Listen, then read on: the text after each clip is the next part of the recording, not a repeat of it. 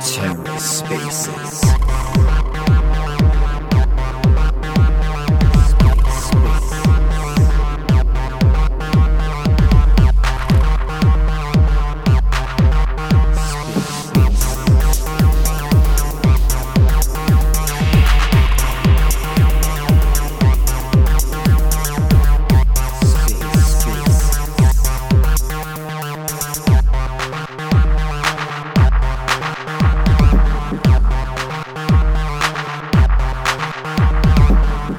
and welcome to the Ether. Today is Monday, December 12th, 2022. Today on the Ether, part one of a two part Cephii Space, Lunc, Luna, and AI, which stands for Artificial Intelligence. Let's take a listen. Hey, you enjoying your day? Oh, Cephii. Uh, yeah, kind of. Not focused today. Struggling to focus. How about yourself? Mm, no, no, I'm just uh, finished up work. Uh, focusing just fine. like headed out and just chilling now. Um, yeah, that was a funny little SBF space before work this morning. Uh, I don't know who the host was like whale something or another, and I thought the whole thing was very very funny. like just like uh, Oh, yeah. Is it the one with Calio? guys like yeah he's like playing video games. Uh it's pretty sweet. Like it's like he sounds like uh but he sounds like an idiot though. Like he he genuinely does not sound very smart. Like um i don't know how he faked it this long. The consensus was that he's he's playing like this character to infuriate people, so he can make them angry.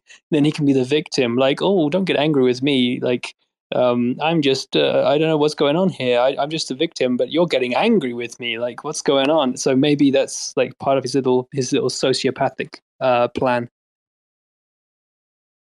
yeah you think you think though that this is like a specific plan on his part i think um well i guess the argument for it being a plan is like why would you be on twitter spaces chatting about this stuff in the first place right that would be the reason to Yeah. consider that it's all staged but at the same time it's like um i don't know he just sounds like like why bother at all like and why would Yeah. he just host his own space then if he just wants to say shit right like why come on with random people who are Uh, uh, supposedly going to Hey, grill Cephii, him? did you did you hear the part when they ask him if uh, if what he will do if he gets arrested when he comes to the US?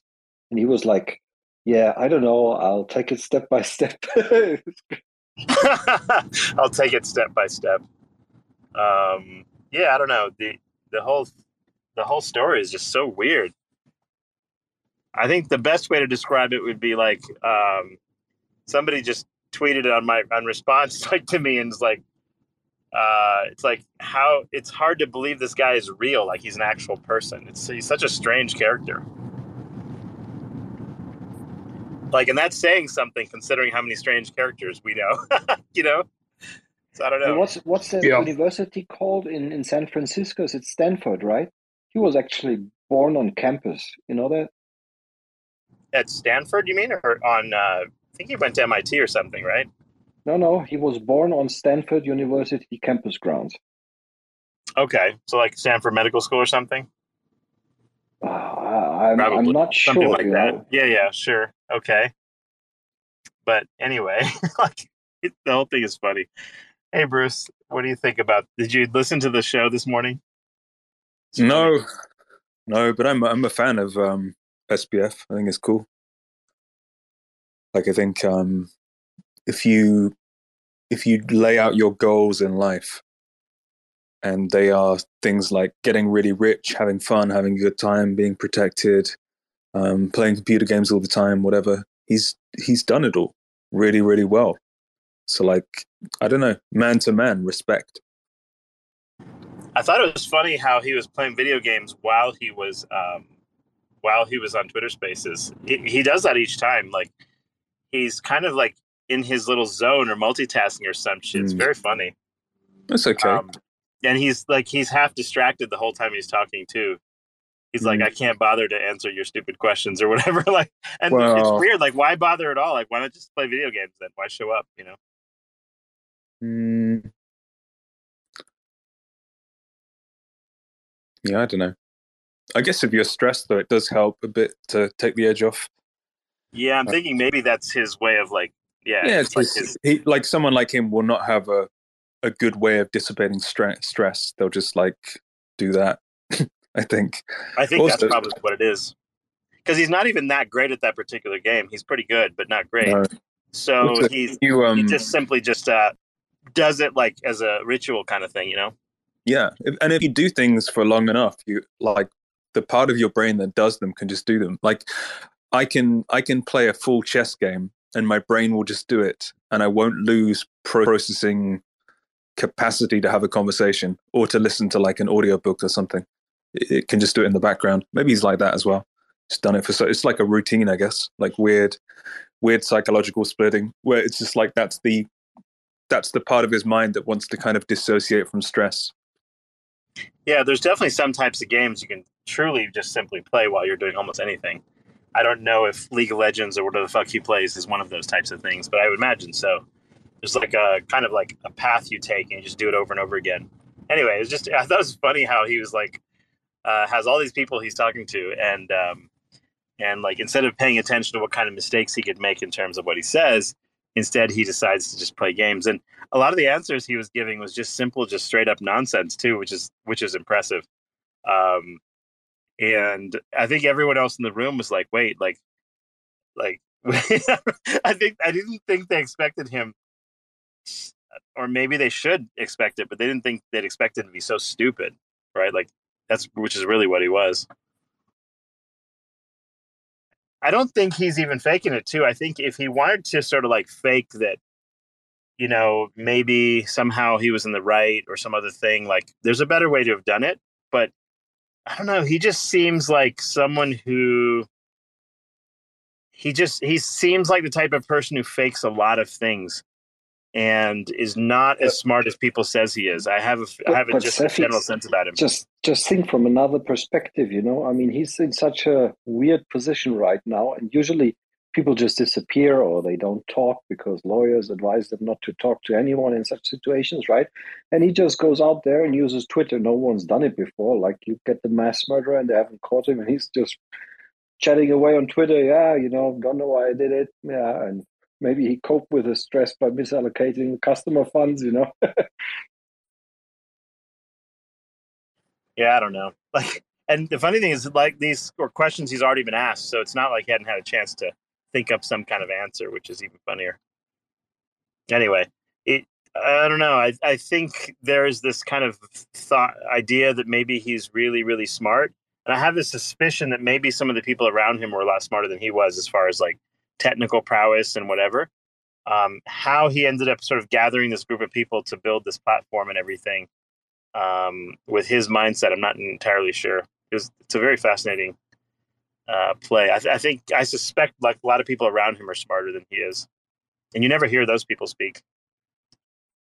Could we form a holacracy to solve these problems? Is the right structure in place for us to solve the FTX problem? Do we need lawyers?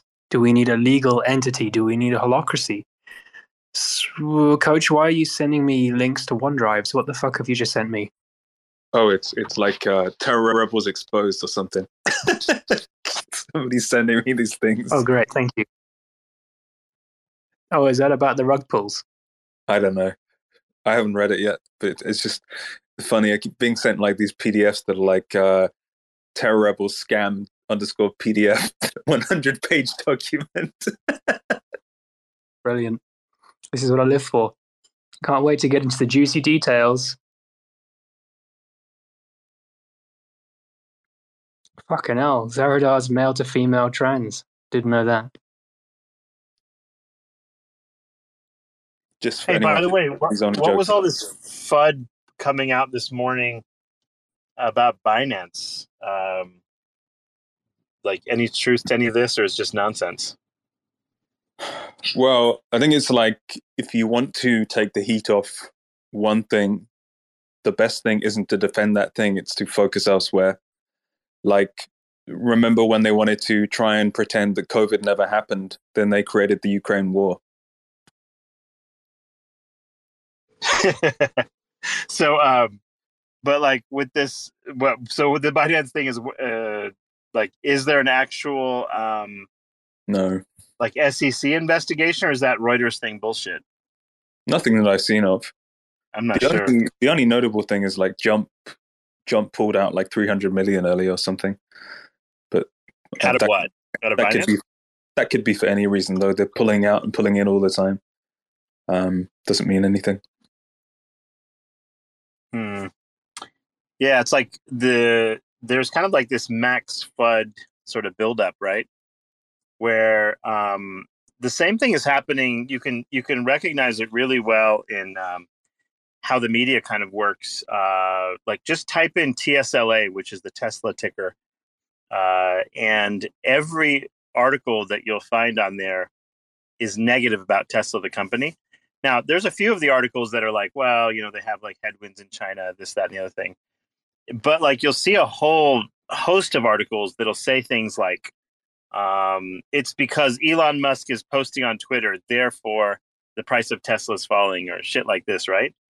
It's very, very interesting how like the FUD campaigns, um, these nebulous FUD campaigns appear out of nowhere and really like um, they definitely have an influence on the markets. Because I remember when Tesla's like two hundred five dollars, my wife's like, "Oh, they they're saying on the internet that the the price of Tesla might go up. Maybe you should buy some." And I'm like, "I don't know about that.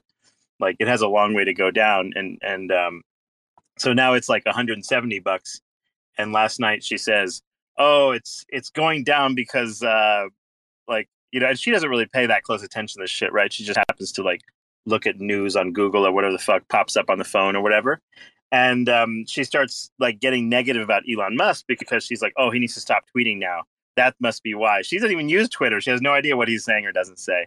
And um, and uh, it just starts like like it's it's funny how like the news influences lay people um, when it comes to these little articles they post. And it's like when the max FUD is happening, it's almost like tempting to say, well, maybe this is the time to buy that shit because like I don't know. It's like a it's almost like a coordinated thing where it's like I don't know if it's like actual market market manipulation where like you know these articles show up because they just sort of do. There's people in the background that are sort of manipulating these things, or is it like it's a snowball effect of hey, look, let's just all pile in. The negative news is what people are wanting to read about, so therefore we want to keep like people are searching for Tesla they're worried about their stock price going down, and therefore uh, they're likely to clickbait our article because we're posting something negative, right?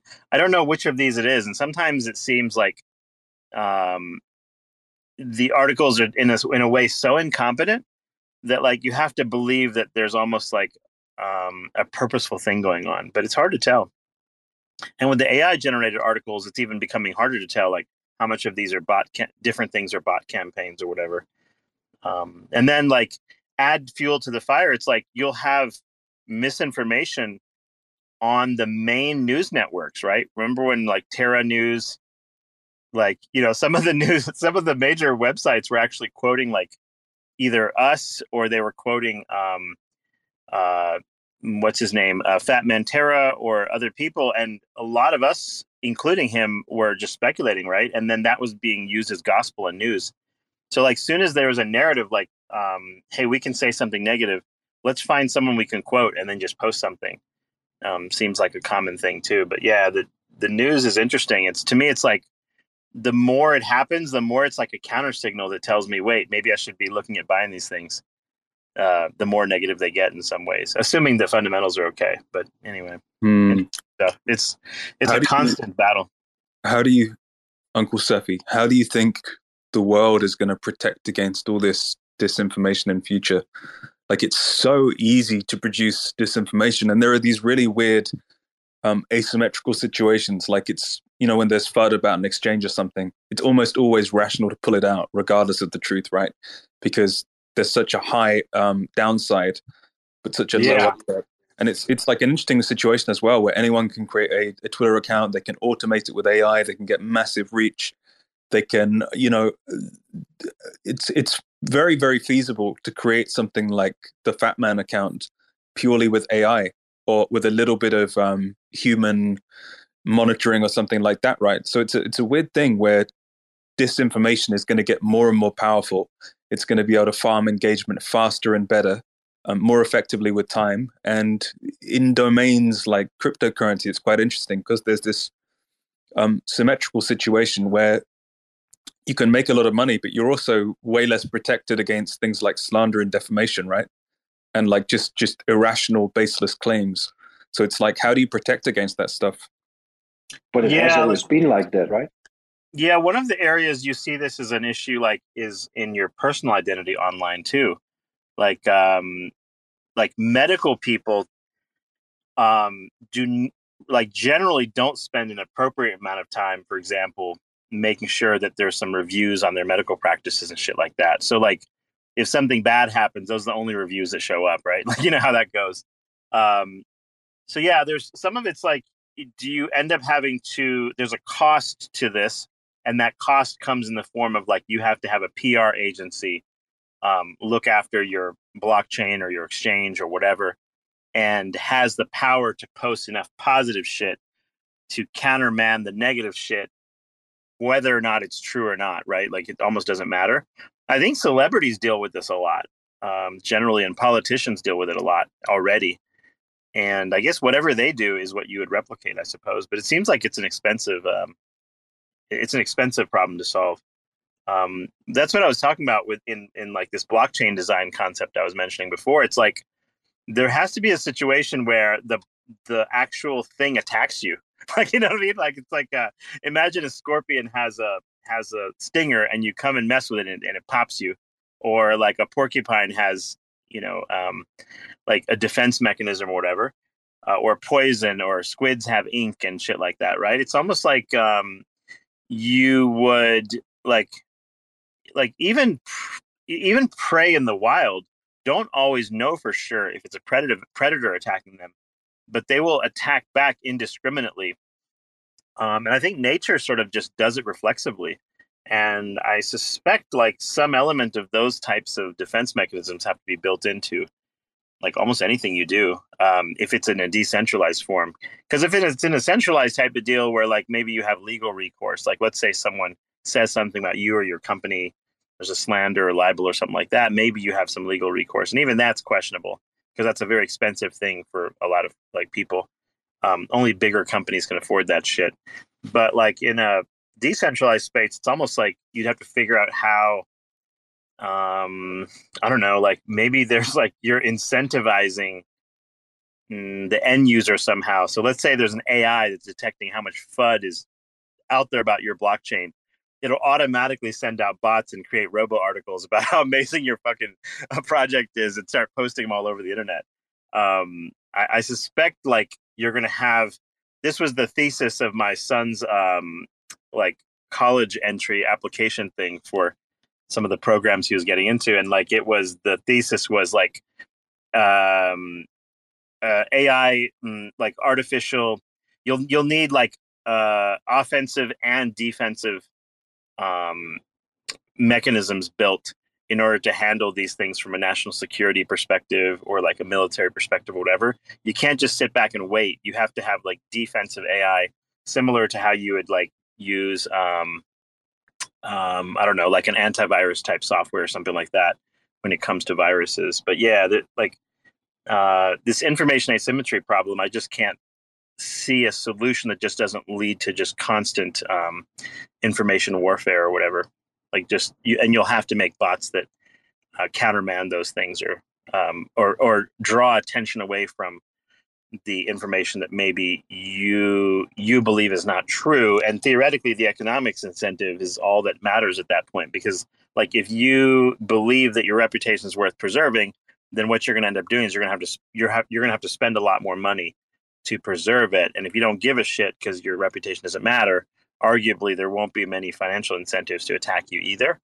So like there is a mm, financial sort of like layer to the whole thing ultimately, and uh, the value of that disinformation and the value of propagating that signal and how much that's worth to people is i think at the end of the day the the, the whole thing maybe that's why like sbf is getting on his stupid spaces and um, just talking nonsense lately because he figured he can just get like free reach and he doesn't have to do anything about it and all these people are going to spread whatever he says.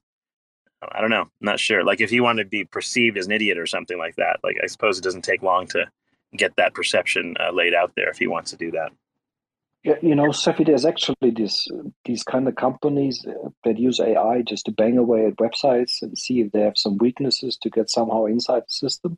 It's like all day long they're trying to do something with their AI constructed bots that basically just send requests and whatnot to the to the servers and see if they can get in there. And I think in a certain way the media with the dumb morons out there works the same way. You just send out stupid narratives and well, the fish will bite eventually, you know, and and the, and the, and the message sticks. So yeah, they, cer- send- they certainly do that with like phishing scams and things like that too. Like seed fate, like uh phishing scams, like um coupled with like sim swap attacks and all this stuff. Yeah, and, and to me, is a pretty like, common you know, thing. If you get the wording right in a certain sales message, you know, you, you probably have to try a thousand combinations, but you get one right and it just sits with the target audience and you sell the you sell the stuff you know i mean that's basically what ais can do or let's say bots can do not really ais it's just try and error and, and until something sticks you know just throw it at the wall and wait until it sticks and there you go you know yeah i have a suspicion that like so my if you look at just play out the game theory here you come to the conclusion that like slowly but surely um, the amount of neural network it takes to get to like a let's say an IQ of 85, you know, like now GPT-3 might take up some big server farm or something. But at some point you can imagine that um, like the power of all that shit will be in your phone 10 years from now. And you'll have like the level of an IQ 85, you know, kind of creature within your phone that can ultimately um, do different things so that would imply then that the power of AI is going to be in the hands of any individual to do almost anything they want with it, um, assuming that you you have the like um, you know basic competency to run one of these things. But you can imagine a time when, like, let's say uh, millions, if not hundreds of millions of AI are just like competing with, you know, producing information on the internet in some form or fashion. Like, you have to imagine that at some point the public is going to be like, well, what the fuck? Like the internet is completely useless because it's entirely noise at this time. And they're going to create some situation where it's like you have to be a proof of humanity or something like that with IDs and everything else to be able to even use the internet at all. Because you won't be able to tell the difference between like the the, the 100 billion bots and the 6 billion humans. And like yeah, I mean, it gets to this weird stage where it's like the of, amount of noise becomes so unbearable that the internet becomes essentially worthless without some scheme. Um, yeah, I don't know. I'm not sure. Or maybe like people just pay less attention to the internet at that point. Maybe it becomes sort of useless and there's nothing you can do about it. But like when the intelligence agencies like uh, NSA and CIA and um, and whatnot, like when they're sort of um, like when they were sort of like uh, I would say the only people with access to this technology in a sense like they're they're so far ahead that they can use this to their advantage in different countries or whatever like uh, cia in different countries and like um, you know information campaigns or whatever. Um, now it's like if everyone has access to that and it's just noise everywhere um, it might be much less uh, it might be harder for with so much noise for a signal to be created, even by a nation state, that enough people in the public actually hear a particular message. Um, so it might be, yeah, it might be just hard to kind of communicate with people in general because um, nobody knows what the truth is. It's just noise everywhere. Um, and even the, uh, there's so much random noise. And eh, like, it's almost like think about every possible conspiracy you can imagine and have all of those dialed up to 10, 24 7 all day long about every country, about every agency, about every company, about every person. Just dial everything up to 10, right? like imagine like um how would you even like co-opt a system like that at some point? right? Like the game theory to me tells me this is just the direction we're going to go. Um, it just seems to be more and more probable. Or to combat it, you're going to centralize, which is exactly what happened with phishing and viruses and and like software scams, right? Trojans and everything. So for a while, if you guys recall, like when you were on your Microsoft PCs and shit like this, and you were downloading video games and bullshit from the internet, and you were like um, pirating things or whatever, and a lot of those things could have had like viruses, Trojans, and other things that that were on them, right? And if you jailbreak your iPhones and things like that, for example, to try to avoid um, like paying Apple, you now have like unleashed uh, the possibility that some of your financial or password information could be theoretically co-opted and sent off to whoever. So what ended up happening was um, the software companies, like look at Apple, have centralized where they have an app store. It's a walled garden. Only certain apps and shit go in there, and you pay for them. And um, the public is much more comfortable because they don't feel like every app that they're using is stealing their financial information.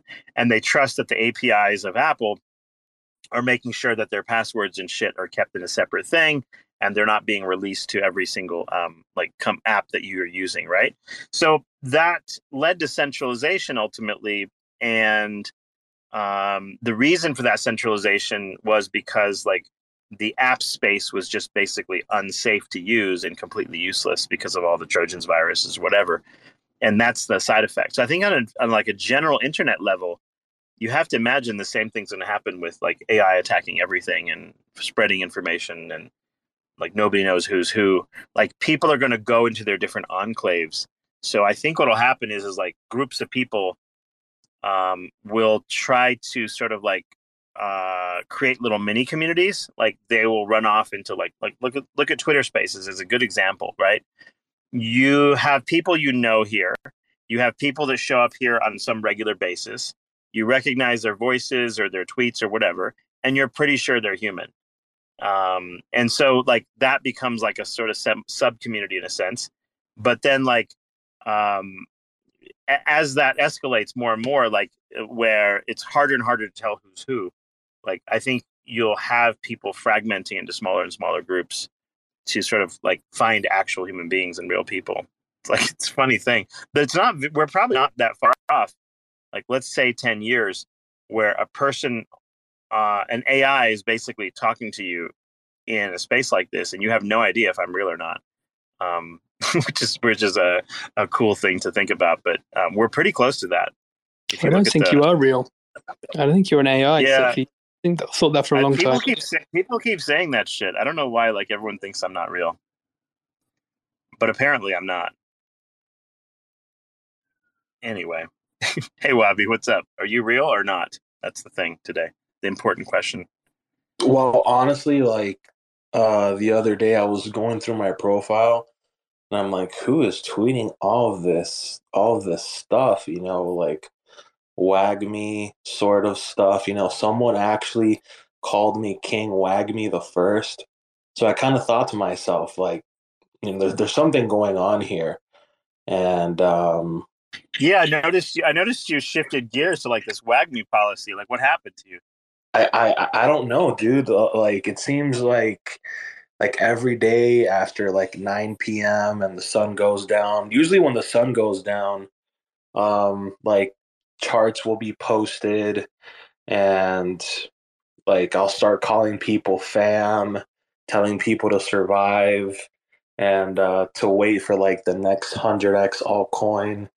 Um, and like it's it's also kind of like suggestive. Like uh, the person the person will be like, you need to follow me or else, you know. Um, and like someone needs to be buying my bags and uh, shilling them relentlessly. So like it kind of took me, you know, for a spin that you know there actually might be an AI out there, you know, kind of like a like a takeover of our profiles, you know, and um, like I noticed last night.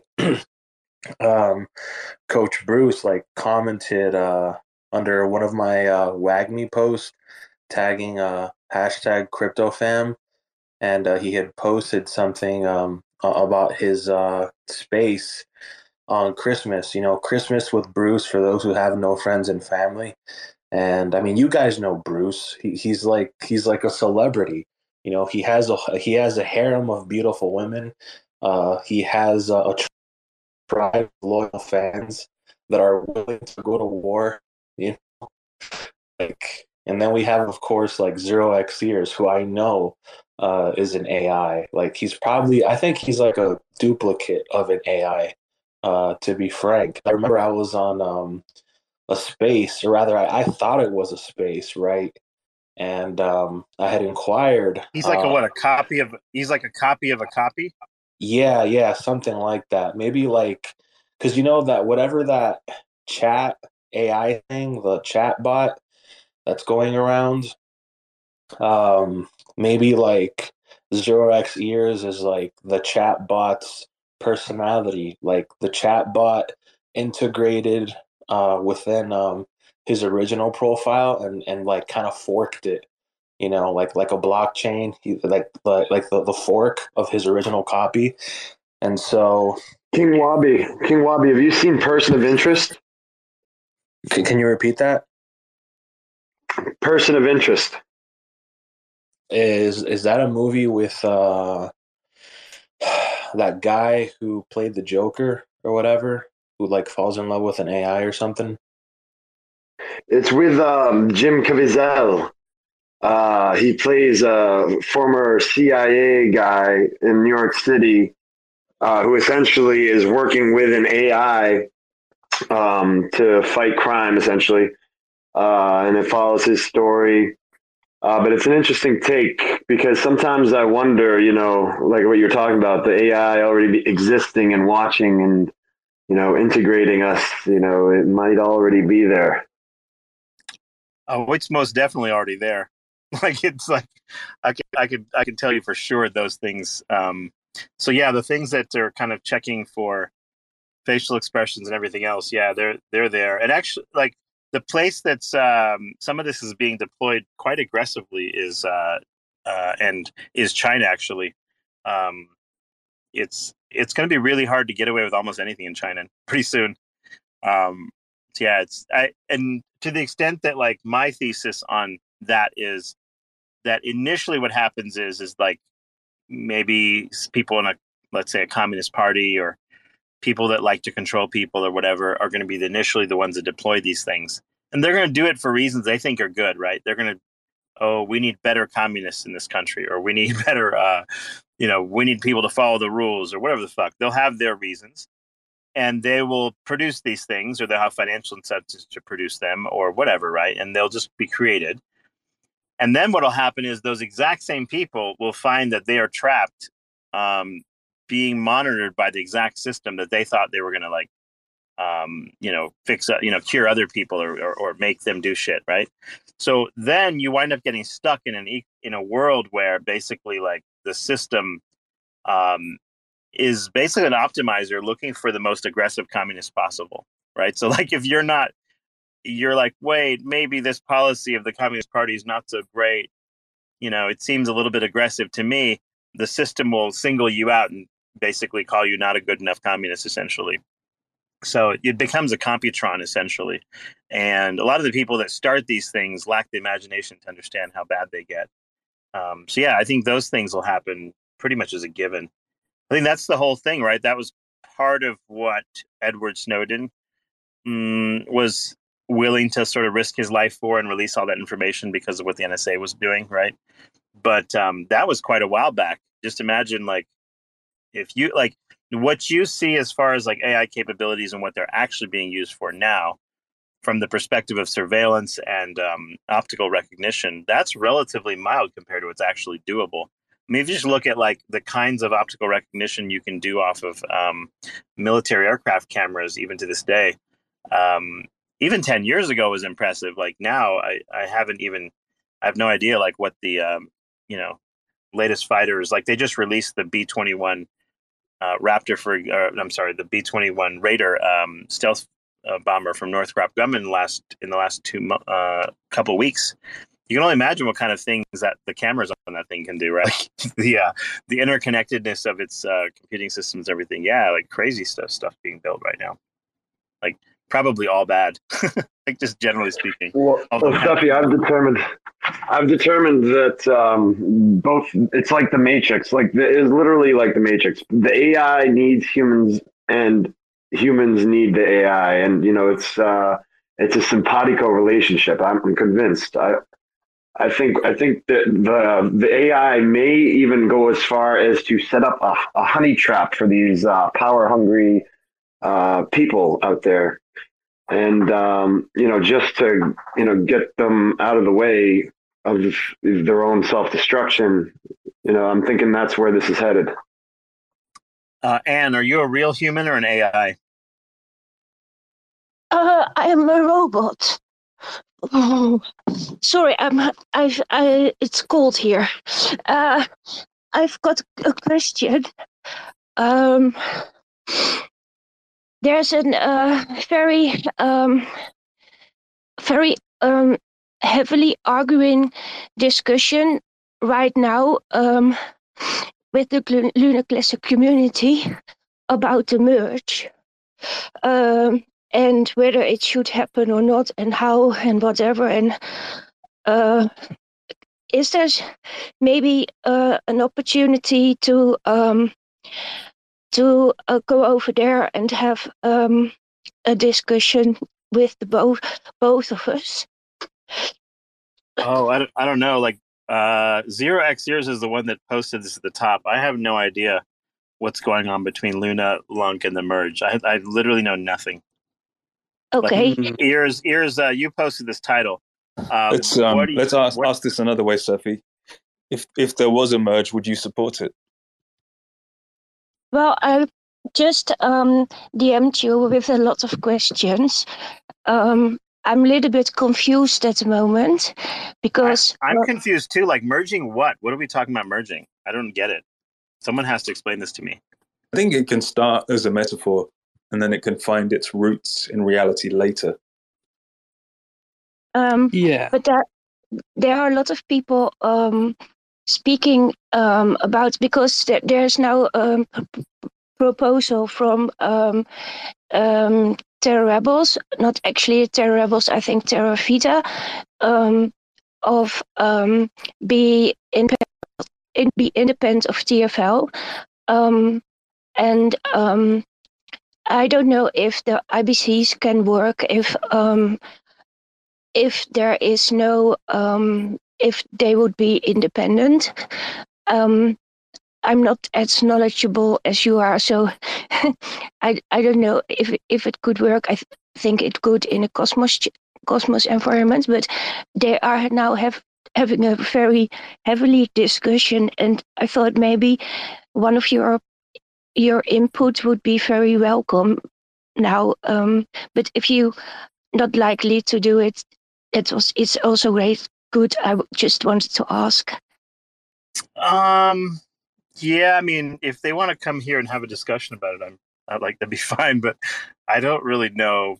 Um, like if if maybe there's some specific questions that people have, like they they have some technical thing yeah they want to know answers or something we i know what they here, want to ask i know what we have people here that have validators they, we have people here that do all sorts of things with blockchains they could they could certainly come i know what they want to ask Cephii.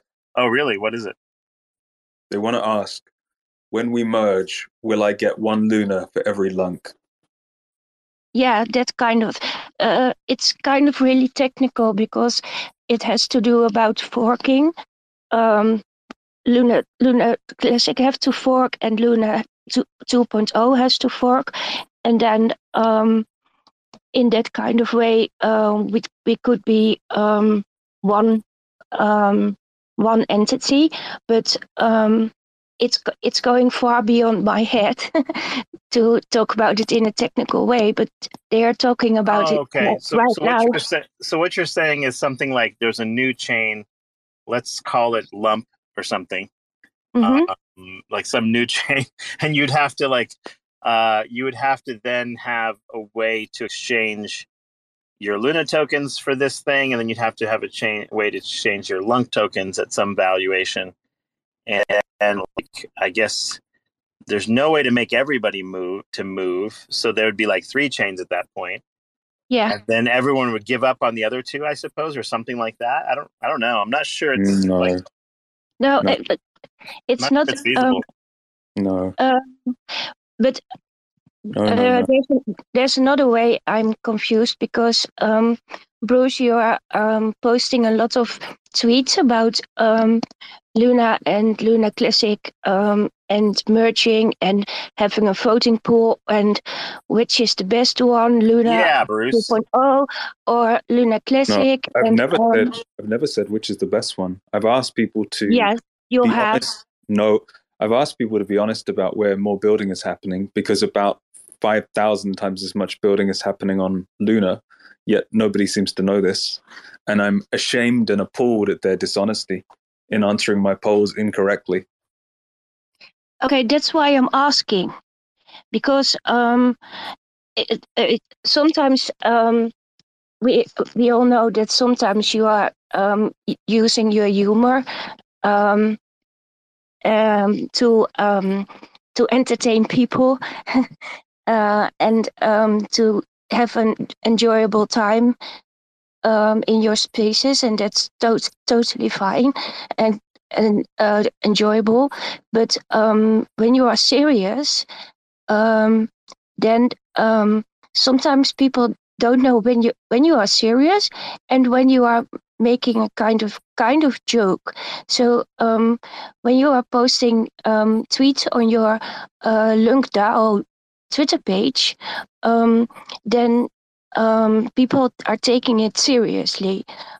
Um, and um, you sp- uh, you've been speaking a lot of of merging and um, who is the bet- better one and who is um, will you come to Luna to who will come to Luna to sorry etc etc well you know itself your best So- what and what you're tweeting. So um um so now they are talking about um some people um after that um proposal um that was.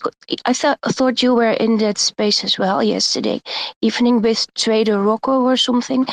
Um, and um, today as well in another space where we were arguing against and forward and against and forward and against and forward. and I think um, Uh, there Bruce, are a lot you want to Bruce, do you want to fill in the the blanks here? Like, what? do- What's your theory? What do you want to see happen? Mm, I think first of all, people need to understand how blockchains and decentralized governance work. Firstly, nothing happens unless there's a proposal and there's a vote on that proposal. So it's almost useless to talk about anything at all before there is a proposal it can be discussed. And then you can actually look at the specifics and the pros and cons and whatever. There are certainly merge proposals floating around in the back channels. I've seen a bunch of them. Um, I have some ideas for for various ways the chains could be combined. I haven't um, officially written it as a proposal as well, but like there's a lot of these ideas floating around. There always have been, because Luna has all of the builders. There are probably Yeah, I, like three the other thing- Another online. interesting thing too is like I don't, I rarely have anyone um, in in like almost any crypto community, honestly, if much less Luna Classic or Luna. I rarely have anyone come and ask questions like, "What do you think all the negatives are?" Uh, like it, people just don't like to hear in spaces what the the bad things about their blockchains are. Um, Hmm. I, I would think everyone's much more serious about it if instead of coming up with a bunch of bullshit proposals, they'd actually come and ask what's broken in the first place. Like, you know, like this is a real problem. Like, I don't know why. Cephii, it's so difficult. Cephii, what's broken in the first place? So, which chain? Like, which one do you want to know about? Like, No, so I, I don't. I don't want to talk about anything broken. I want to hear about Lunc. No, no, no, no. That's fud. Don't fud. I'll leave. If you fud, I'll This leave. is not a FUD space. What the hell?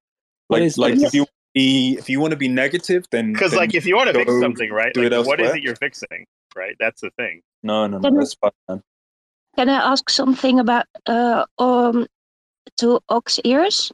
No, um, Oh, okay. not not yet. The Okay. the way I see the merge is like the the unfolding of a religion. So Jesus didn't think like, oh, I'm going to just write the whole Bible. It's going to be a worldwide religion called Christianity or something like that. No, he just had love in his heart. And he started sharing his message with some key disciples.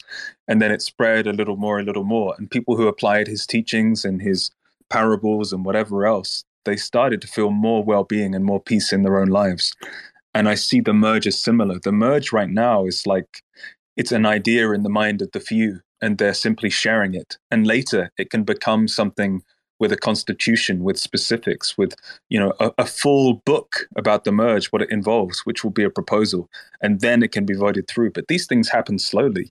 It's best to begin at the at the level of humor, at the level of metaphor, at the level of ideas, and then after a while, people can be intoxicated by that. And you can work, on the other hand, to try and increase the fear in the Lunc community. And then when the fear hits a sufficient threshold, and when this idea of the merge becomes more solidified as a little bit more than a metaphor alone, then at that point you strike and you merge the two communities, and there's nothing they can do about it. Right. Uh, that's the key point. The, the maximization of fear and confusion really, really helps us. So, like, um, we're look, looking for the kind of moment where Terra Rebels are exposed as like rug pullers and scammers or something like that, like maximum fear. And like all of the big brains have left to do other things, have left to work on other projects. And there's no hope. There's just no hope. What do we do? That's when the, the mergers should strike. That's when they should come in with their proposal that makes everybody money and takes the economic value from Lunc and transfers it to Luna, where the builders are. And that's the merge. It's an economic union. It's not like mm. weaving two blockchains together like like threads. Like doesn't make any sense. It's an economic Coach, merge. It's, it's, a it's a it's a medieval uh, royal marriage. That's that's the most appropriate term. That's what you're speaking. Yeah, and and that would be Do Kwon and Ed Kim having a gay marriage. I don't think that's appropriate. Yeah, and um and overall, Lunc is useless without Luna's help. Luna is like the the big muscular man that carries the the the the injured deer up the stairs to its bed in his house, um, where he looks after it and feeds it milk. That, that's what that's what Luna is in relation to Lunc. Um, however, when the merge is when the merge is actually proposed, then we'll say like, oh, Lunc is saving Luna, blah blah blah. We'll, we'll, we'll make this narrative of like, yeah, Lunc is the big thing. It's saving Luna and all this stuff. That won't be the case at all under the surface. Under the surface, Luna has a thousand developers working full time, fully funded with a massive community pool pouring out more and more and more. TFL has like a 60 person team. There are 100 developers, all geniuses working non-stop to build this thing. Luna is the, the muscular bodybuilder. Say it again. the big developer sweatshop. Yeah, but, Luna, but is, Luna, Coach, Luna is like do you guys oh. know who Ronnie Coleman is? Do you guys know who Ronnie Coleman is? Coach Luna is like fucking Ronnie Coleman, 280 yeah, pounds, five percent body fat. That's what Luna yeah. is. And and what is uh, what is Lunc? Lunc is like this this baby man, injured deer found in the forest. Okay, um, but um, my question was actually, um, is there a possibility um, that we can um, have um, an AMA or VC or uh, CV, CV, no, VC, uh, where we can um, talk, talk together uh, about um, ideas or something. Is that a possibility, or is it is is it yeah. something we just well, don't want to do?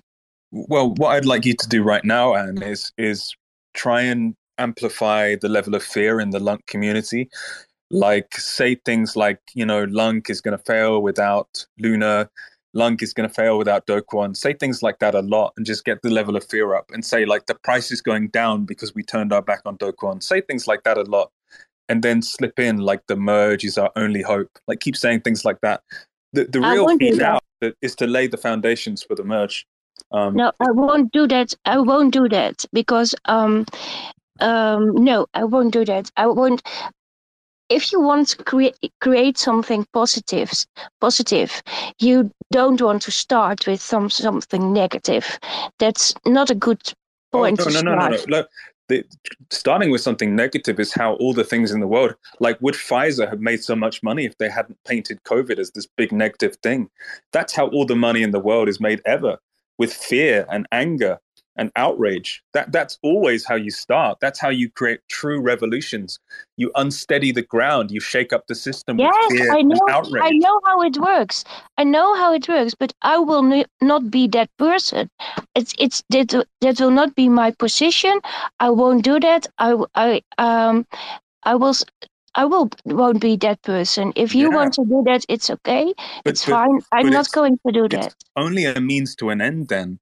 But like it might feel bad initially on a moral level. But imagine how good merging will feel.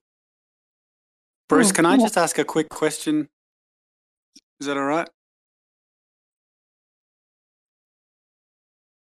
Bruce? This is Cephii space. I have nothing to do with it. Um, hold up. Let's get eight bites real quick first because he was waiting for a bit. Like eight bites. What's going on? Hey, and then and um, CJ next. Yeah.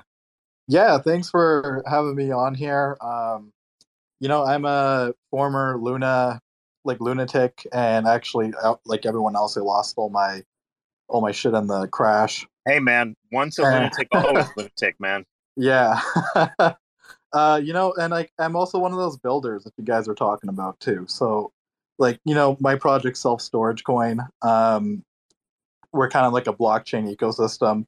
We were gonna build on Terra actually, and then it blew up in our face. Uh, so that was a lot. That was a big fun ride. Um, and uh, you know, and I, I- just want to honestly give you guys like the realistic reason why builders can't build on Luna Classic, but like the problem is is blockchain is actually broken like i would love to actually make an app on it but right now it's like like i mean like there's you gotta deal with the tax and then on top of that you have to deal with um just the fact that you can't even like sell like, a new validator properly or it's difficult to do like there's like no like compared to compared to what luna is right now right like luna classic is really just like an abandoned project. Like Anchor is still on there and like it doesn't work. And I, I see on Anchor forums, people are constantly talking about like, oh, what happened to Anchor? Where are the developers? Like, why doesn't anyone want to reboot? Like, people are literally bought, have literally bought like this stuff, and it gets valued at zero. But like, they think something's going to come out of it, and it's just not going to happen unless, like, you know, unless you get proper infrastructure in there, you get a proper support team uh, right? Like Terra Rebels is like what, like twenty people maybe? Like I don't know, but like, like I can't just. It's not like how it was before, where if I had a dev question, I can pop on Terra Discord, I can like just shoot my question, and and like a lot of people would just respond and like you know help me out like to build. It's it's like Luna Classic right now, like there is there just is no, there just is no support, right? Like and like how can I build on that? Yep. And can I just point out here, you see, um, you see what? How do you? Eight bytes is that what you want to be called? Eight bytes. Yeah. You see what eight bytes is doing? He's maximizing fear. He's like, yeah, Luna Classic is struggling. It's not going to get anywhere without developers. Like, we need Luna. Like, what he's doing is he's laying the foundation for the merge, and that's what I'd like everyone to do. it's not even hmm. a really like the merge, right? But it's just common sense. Like I mean, like it's not like, a pump and dump thing is just not going to happen anymore. Like you can you can try all you want, but and I mean like like guys like my boss, right? He he literally like bought I don't know. He has like what is it? He has like fifty grand in Luna Classic after the dump, like after after it got printed into Oblivion, right? And like realistically, like is he gonna see like he and he started at a dollar. He just kept buying, like even even now, right? But I mean, and I mean, like realistically, like that is what the Luna Classic community is. Is it's a bunch of people. Like I still have my original Luna. I have five thousand Luna Classic. That was what I had when I started, and like it's it's worth not even a dollar. It's literally like like Bruce posts on Twitter. It's it's exactly that, right? Like all of us got obliterated, and uh, and just just for just to keep the, the bias like out there but every time i get my luna vesting i just dump it because like i'm not gonna i'm not gonna risk it anymore. I already lost everything right? I'm just gonna take whatever money i can. And you know and it's just it, it it's a thing that can that can really get emotional with you right? Like when you've had so much and all of a sudden you lose it all and now you can't even like you even if you wanted to help on the chain it's like there's way too much politics and other crap going on, like this tax burn, and like it's just people posting on Twitter, right? But I don't see anyone like I mean like I don't I don't really see like the the actual push to say okay, well, you know, this is a, part honestly apart from the merge, realistically is like like that's probably like one of the first things that are actually like, oh, well that's that's a pretty good idea is that well let's just let's just combine these communities realistically and actually get something functional out of it. Mm. So yeah. Thanks, that's, what, that's what I have to say.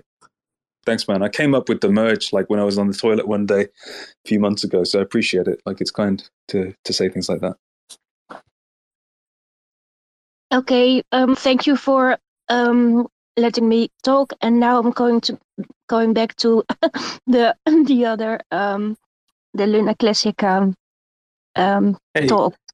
and just bear in Yeah. mind that if you go back to that talk, it's a Mhm. labyrinth of nonsense and no conclusions will be drawn and no new information will be revealed. If you stay here, you might be able to listen to some guys like CJ, who is building, uh, or- or he's left speakers, so you won't hear him. Or maybe Nala, he's a builder too. And you just heard from 8 Bytes, who is also a builder. Is and can I all these people. you? What's Mhm. happened? Can I correct you? Is Oh, all right. I, I will say if you leave this chat, you'll go to a labyrinth of confusion and misunderstandings. And if you stay in this chat, you'll be in a labyrinth of confusion and misunderstandings. But at least it'll be entertaining. That's true. but um, I would like to I would like to follow what's happening there because um, um, yeah, I would just want to get see what's how the um communi- communica- communi- communication and debates going on in what way. So um, thank you for your time and um, see you later. Bye bye. Thanks, Anne. Thanks, I Sam. just, I just like, um, I'd like Chad Thoreau to come up at some point to hear his take on this as an investor and a builder, and a Rune supporter as well. I'd love to get his take on the current Lunc situation and all the ridiculous spaces about whatever they talk about. What, what does he think the right path forward is? And Nala as well. I also respect Nala's opinion. So got some got some great minds in the space today. Yeah, Nala, what do you what do you want to see happen? What do you think? Dude, I don't know. I don't know why like Luna would ever merge with Lunc. Like it has to be a two way thing, and just like I don't see a, a world where it happens. Unfortunately, um, because like there's no TVL, there's not much liquidity on Luna Classic, so it's kind of like uh, the way I see it at least is like everything's a liquidity game. You can convince like if you have someone, let's say like Seth, who's like billionaire, right? Um, and he comes in, and you can convince him to over to uh, to Luna and bring over his billions of of, of dollars, then uh, then then maybe it'd be worth it. But that doesn't exist on Luna Classic at this time. So Uh, you've missed one key trick, Nala. There's $60 million in the Oracle pool. That Seventy. is the target. is that priced in UST? Seventy million dollars in US dollars. In real dollars. Yep. In real That's what all the that's what all the rats are fighting over. It's like the fact that the Lunc blockchain is going to pay out these massive amounts of Oracle rewards for the next like year and a half. But That's what what they're all doing. They're what's like, it let's slurp it up. What's it? What? Sorry, What's it like? What's the denomination? Is it Lunc? Is it US? it's it's in Lunc and USD. Uh, it's in Lunc and USTC, but that is the dollar value. It's about seventy million dollars at current rates. But is there liquidity to support the market selling of seventy million dollars worth of Lunc? Who cares? Dump it to hell. Take the what's I mean, left. If you, if you Luna liquidize, like maybe like turn that seventy million into like a million, it's worthless. You know, like We'd have to arrange some kind of a, a, a weighted average sell. However, if it's done in public, Yeah. We'll do a it TWAP. work. We'll do a TWAP. I mean, who's gonna who's Imagine. the other side? you still need that. Well, look, I, I want to give you props here, though. Firstly, um, do you say Naylor or Nala, or which, how do you pronounce your name? Now, now is good. Yeah, Nala. I want to I want to give you props because what you're doing here is you're you're bigging up Luna as well. You're saying like, why would Luna ever accept a merge with Lunc? Like you're you're putting down Lunc. You're you're making Lunc seem inferior. You're bigging up Luna. That's all going to help the merge happen. So I appreciate it. Yeah. Anytime. So this is an interesting conversation, but um, yeah, there's there are certain weaknesses um, of every blockchain, and you know the the merge in theory, like the two things that would merge would be in theory, if something like this was feasible, you would you would merge the size of the community, which of course is hard to achieve generally speaking for anybody. So attention uh, becomes more concentrated. And the second thing you can achieve is you can like merge whatever liquidity remains. Now, like at the current moment, though, the Luna Classic chain uh, will like I my feeling is it should become inflationary immediately. Like just kind of going through the Oracle rewards pool and just like paying that out to me is just stupid. And then having a sudden spike when you have to convert to inflationary rewards because there's no chance in hell that within a year and a half that there's any indication that um, there's going to be enough like revenue generated to maintain enough uh, cash flow for the validators. So um, that's just delusional yep. thinking. Just looking at the overall markets and how things are playing out. I think the presumption should be you should go inflationary immediately. And if you're going to go inflationary yep. anyway, because that's what you have to do, what and like no matter what, well, then you might as well go where all the builders are at that point. And um, exactly, what's the point? Make it make it inflationary tomorrow, then fucking confiscate that Oracle rewards pool, and use use that to proportionately airdrop um, everyone in the Luna community um, for the amount of Lunc they had staked on the Lunc blockchain. Mm-hmm. Siphon it away, confiscate it, take it. Yep, yep. Um, it's pretty much like imagine you're running a tractor and it's going towards the edge of a cliff, would you keep pouring fuel into this tractor and make it keep running over the edge of the cliff and then it's going to blow up and you're going to lose all your money? No, you wouldn't. You would stop pouring fuel into that tractor. You would you would you would pour this is a terrible analogy. You'd put fuel into yeah. the tractor that's going to drive somewhere that you want, not to the one that's driving off the edge of a cliff. And that it's, fuel is the Oracle rewards pool. It's can I correct your analogy because that's terrible it's more like there's a tractor and and behind it it's pulling um, many many loads of gasoline and all of the gasoline uh, is going in a pipe to the tractor and fueling it and if it goes off the cliff then the whole fucking thing's going to explode and blow up not only the tractor but all of the fuel but you can disconnect the tractor from the fuel and you can have the tractor go off the cliff then you can use the fuel for something else maybe thousands of tractors but have you considered yep. that it becomes the next show to see it explode? You know, it's like fireworks, but like unpredictable. Like that. All we can do thing. Is is point at the tractor from a, from afar and shout, "Hey, hey, hey, stop! Disconnect, disconnect!" And they'll go, "What?" And we'll say, "No, stop! You need to disconnect the fuel." And they'll say, "No, another, no, no." another interesting, that. another interesting situation here is like there is this interpretation by the Luna Classic folks that somehow this is a community chain and decentralization, decentralization, blah blah blah. But actually, the it appears that the validator network for Luna Classic is like the most centralized chain, like in the entire cosmos, almost at this point, um, which is really oh, weird. And it's and I've pointed out this before. It's even worse. Which is just a clusterfuck waiting to happen. This is a way to go to zero, literally. Like it's even worse. Bad idea. it's even worse than that, Cephii. I pointed out this before, but for new people, um, given that all nodes are now are running nodes for so many people, like community members and influencers and whoever else, and Lunc Live and whoever, um, because they're running them for so many people, all nodes has the keys, has the voting rights if they like to all of those nodes. So their actual control is like massively higher. You only need um, effectively two validator entities to um, vote for anything through.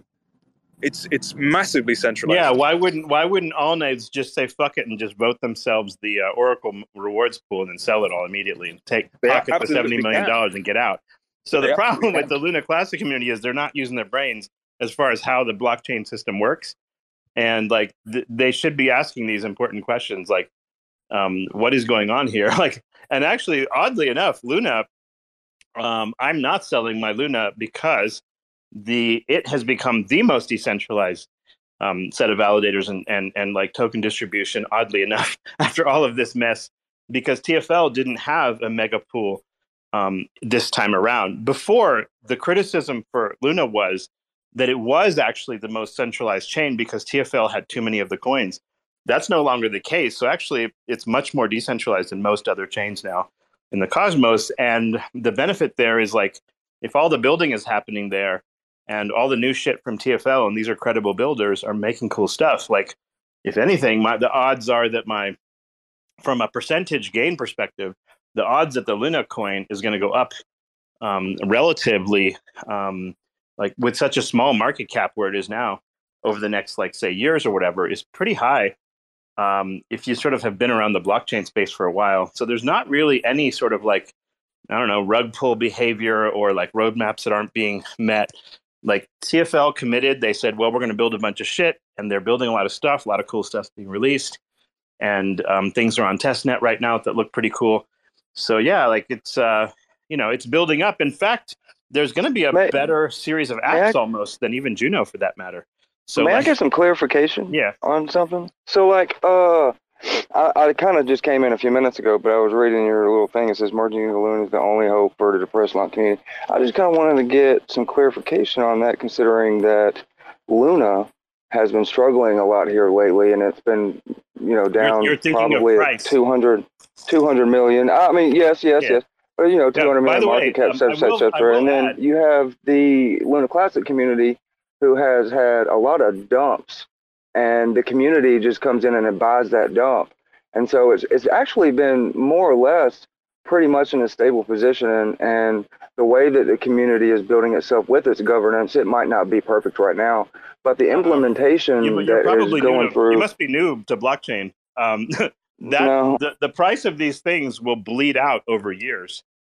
Um, welcome to uh well like, this is speculation obviously. You know we all yeah. have speculation obviously no, the probability you know, but bleed the assumption assumption and fact is two totally different things so we can go back and look at numbers right now and the numbers over the past, let's just say six months, is you know it's just it's just a, a wide difference here, and so merging in itself, in my personal opinion, is is uh, not even logical. I mean, the the most logical thing to do is have some form of uh, parallel where because they're not even the same type of block. They're used for two totally. You have something that's used for cryptocurrency for the most part, swapping. You have something that's you know their technological innovations that they're building over there, which is absolutely amazing. But that doesn't change that these things could be used so much better in parallel to make a profit for both communities instead of just ruining one that's built itself up from you know a terrible crash. You know, I mean, if anything, well, the, there's the simple, there's literally the more of a possibility to build in the Luna Classic community right now than it is to actually build in the Luna community. Hey, so, uh, third third world uh, or third eye. Um, for a moment, just keep in mind, like part of why Luna Classic pumped in the first place was because LUNC DAO and and those of us that posted about it actually caused that pump. So before assuming that everything's healthy, I would be very cautious in assuming that we're going to continue to pump it. That's a different. like, that's well, I mean, nonetheless, I mean that's that's that's what I'm saying though. Is being a part of the Luna Classic community, you do that for the community. Now we're going back and we're talking about oh well, f the community. We're just going to merge and you know just do all this complicated stuff. I mean, it is intentional confusion, and the intentional confusion is definitely not needed. The so-called community still hasn't solved like of all the stupid proposals out there. I still haven't seen one to have a credible solution to uh, number one, funding the validators long term. Why that hasn't happened yet is anybody's guess, honestly. It's the number one, first and foremost thing that has to be done so that builders can uh, clarify like what the actual tokenomics of the chain are in the going forward.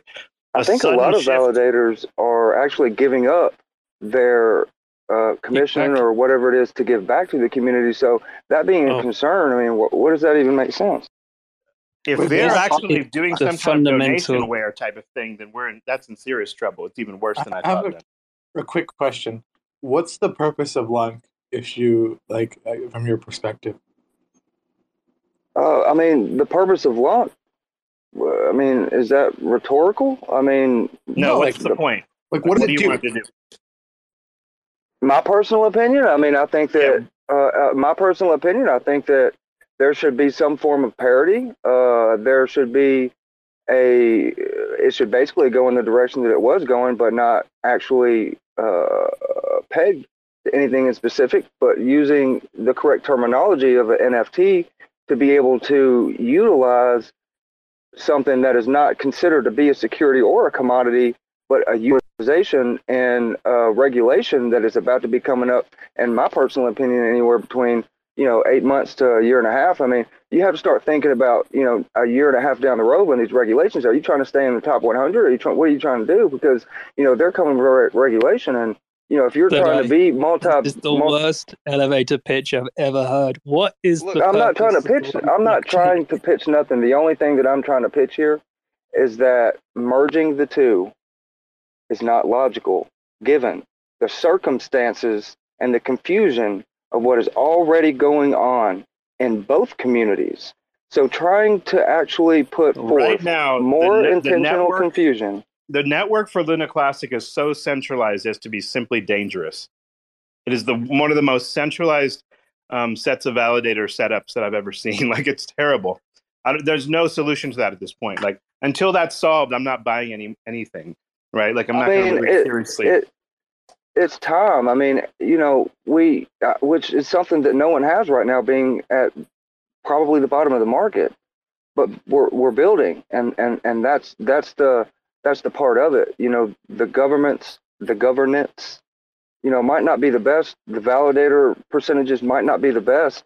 But at this point, they're not, like they're a not lot just of not the best; they're the worst. They're the worst well, in the cosmos. Well, that's a real problem. Well, well, if that's a problem, then why can't we start that discussion? Because right now, all the other discussions about everything else and a merge. Why can't we discuss about discuss that point to well, build that point up to actually fix that instead of having to just do completely illogical and irrational things that are just going to cause more intentional confusion. Well, that's um, exactly that, that's what I've been talking about you you need you need someone to take charge, and it's very hard to do that in like a uh, in an ecosystem like Lunc. Um, and like to the exact point, like what I was trying to point out is like every blockchain has a goal or a target of what it's trying to solve or what it's trying to do. It's kind of like a business to a certain degree, and yes, it's a decentralized business to a certain degree. But like every chain needs a goal or an objective it's trying to fulfill. Otherwise, it's just going to wander aimlessly and go to zero essentially. Um, so like the fact that like the community itself can't figure out like, hey, what's what's Lunc going to solve or what's it going to do, right, is, is a big problem. And with on top of that, right, like what protocols are coming out on Lunc, right? Um, there's like a lot of steps. Like if you're building the vision of decentralized money, right, like there's a series of protocols that are going to get built out to fulfill that vision, right? Um, and when you talk about like regulation, like regulation is going to affect everyone, right? Regardless of whether you like it or not. It's more about A, do you have a vision? B, do you have people that are actually taking charge and solving the problems that are conflicting with that vision and then see like what's the actual like length of implementation right? And back to your point of like validators giving up commission like no that's like the worst structure possible because essentially they're just doing that so then people be like oh they're the cheapest and we'll survive with them. Um, and that doesn't work out long term. Something like i think it's 75% of validators across all like major cosmos chains are profitable. Um, and like no business is gonna sit there and burn money in perpetuity just for like the community and the vibes. Um, like they need to make money, otherwise they'll stop doing the services they need to do. Anyway, so uh, the, the the the vibe and the idea of this sort of like the folks who've been talking about merging and stuff is like, is there a path where you can preserve the scale of the community, uh, the si- in other words, the people. You have the new people who bought Luna Classic. You have the old people that have Luna, whatever. There's a group of people, and that group of people has some sort of power behind it. And then you have mm, a credible series of builders um, in the form of like whether it's some t- people at Terra Rebels, some people at TFL, some people who are building some independent projects or whatever. And then you have, of course, like the competition, like the presumption that like everyone's just going to show up at your blockchain because you have some shit going on. This is not necessarily the case. Like there's a lot of cars on the market, for example, a lot of which maybe you have no interest in buying because just because they're producing them doesn't mean you like them. You have competitors out there. And if the competition is producing cooler shit than you are, then you know money will tend to flow to that. People get bored or you know uh, new newcomers will not find something interesting to do. There won't be a reason to keep their money there. So you certainly have to be at, at best like have good tokenomics good uh, overall sort of like decentralization characteristics. You have to have a narrative. You have to have a purpose. And then on top of that like you know all these other things can happen after that. But i mean so far i've been watching for the last what three to six months or whatever and i haven't really seen so far a really good narrative developed yet for like what the purpose of luna classic is. Um, having gotten wrecked with the valuation of my luna by the way i'm not trying to sound all smart here and stuff like we like we lost plenty of money. And um, so we've been through this sort of thing where your coin bleeds into oblivion um, if something bad happens. So believe me, like when we, when we talk about like these things from personal experience, it's like we weren't really sure that Luna was going to have a chance for recovery either, except that like like we didn't know for sure TFL or anybody else would continue building and kind of revamping their dApps and everything else. And we have like something like 20 different things on uh, like private dApps, and then you have like some things that TFL is building. So the enthusiasm looks pretty good with like somewhere between 20 to 30 different things being um, active on the Luna blockchain on Terra 2. Um, so there's some hope that there's um, a lot of new things will happen. The Terra Feather initiative and a lot of other things that are happening, like DAO infrastructure, DAO tooling, and some other things. So quite a bit's happening there. Um, is it possible to dual purpose those dApps to run on both chains? I suppose, but like I think immediately, whatever whoever like is whoever is like playing around in the background at Luna Classic, like needs to stop fucking around and create a, like a serious narrative for the validator rewards pool, um, like immediately. Like that should be done now. Like you cannot wait till like I don't know, like a year down the line when the the pool is empty and the Oracle rewards pool is empty um, you might as well go inflationary now. But people have this weird thing about the tokenomics. They're like, oh, we have too many coins in the market. We have to burn them, this, that, and the other thing. But what you need to do first and foremost is make sure that the chain works. And well, there's actually given, a proposal given, in right now for uh, that specific thing that you're speaking of in regards to building a DEX uh, protocol or you know a DEX on yeah, but there's not enough blockchain. Which which I do understand what you're saying, and yeah. I completely agree with you. There's not and enough money. I, I'm right with you. But the, the what it all boils down to, and it gets down to the nitty gritty, is the utility and what the, the actual blockchain wants to do for itself. And I think that that's one thing that is coming about, creeping around the corner because it is taking time. I mean, you know, uh, everything Remember is going though, on. I mean, this just isn't the time. Here's my, my here's my thing. problem with the DEX, by the way. Um, so there's a DEX being created, which is a community DEX, and the idea is like the revenue from that would, I guess, go to the community.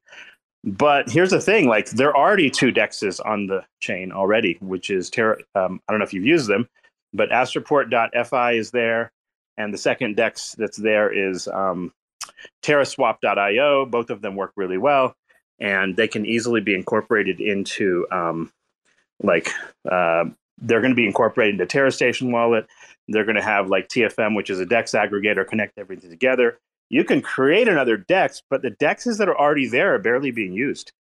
I the think it's the super, transactional. Super I think it's the transactional fees uh, aspect of it, being able to utilize the transactional fees. Yeah, and the reason uh, in, why in the, the fees are of. high is because the the you have to understand like when there's a, when you create a DEX, you have to pay the liquidity providers um, in terms of incentives to be able to provide liquidity on those DEXs. And right now, there's like with the whole system being like both Luna and Luna Classic, both of them having gone through this wreckage, there's not a lot of extra capital available to allocate to liquidity provider rewards. So just because you build a DEX doesn't mean a lot of liquidity is going to show up there because you have this problem of incentivization. That's the thing, Cephii. Yeah. This proposal is saying it will use the Oracle pool for liquidity. Make of that what you will. So you're going to waste even more of the Oracle pool then. And it's going to like, be very hard to prove that they will make money with this strategy. Yes. And on top of that, you're going to compete with companies or like individual teams that are already produced things, right? Like Astroport and uh, uh, TerraSwap. So what's going to happen? They're going to be even more disincentivized to continue to pra- like keep their project running on um, Terra Classic if they find that like, well, you know, uh, sort of like if you create a community DEX, essentially it's like like communism, essentially like it's a government funded healthcare instead of like public healthcare. Once you sort of create the government option, it'll be most likely impossible for the private companies to continue to operate. And now you just have this like, and it's fine. A community dex works like I theory theoretically like osmosis. That's exactly what it is, right? So you can I do mean, that. But you're But asking other- the for direction. Yeah, the other teams will leave probably, or they'll stop take they'll stop paying attention. So that's something to be not. aware of. I mean, Because like, uh, why know, would because like why would you use Astroport or, for example, um, TerraSwap if the community pool rewards are going to incentivize LPs there?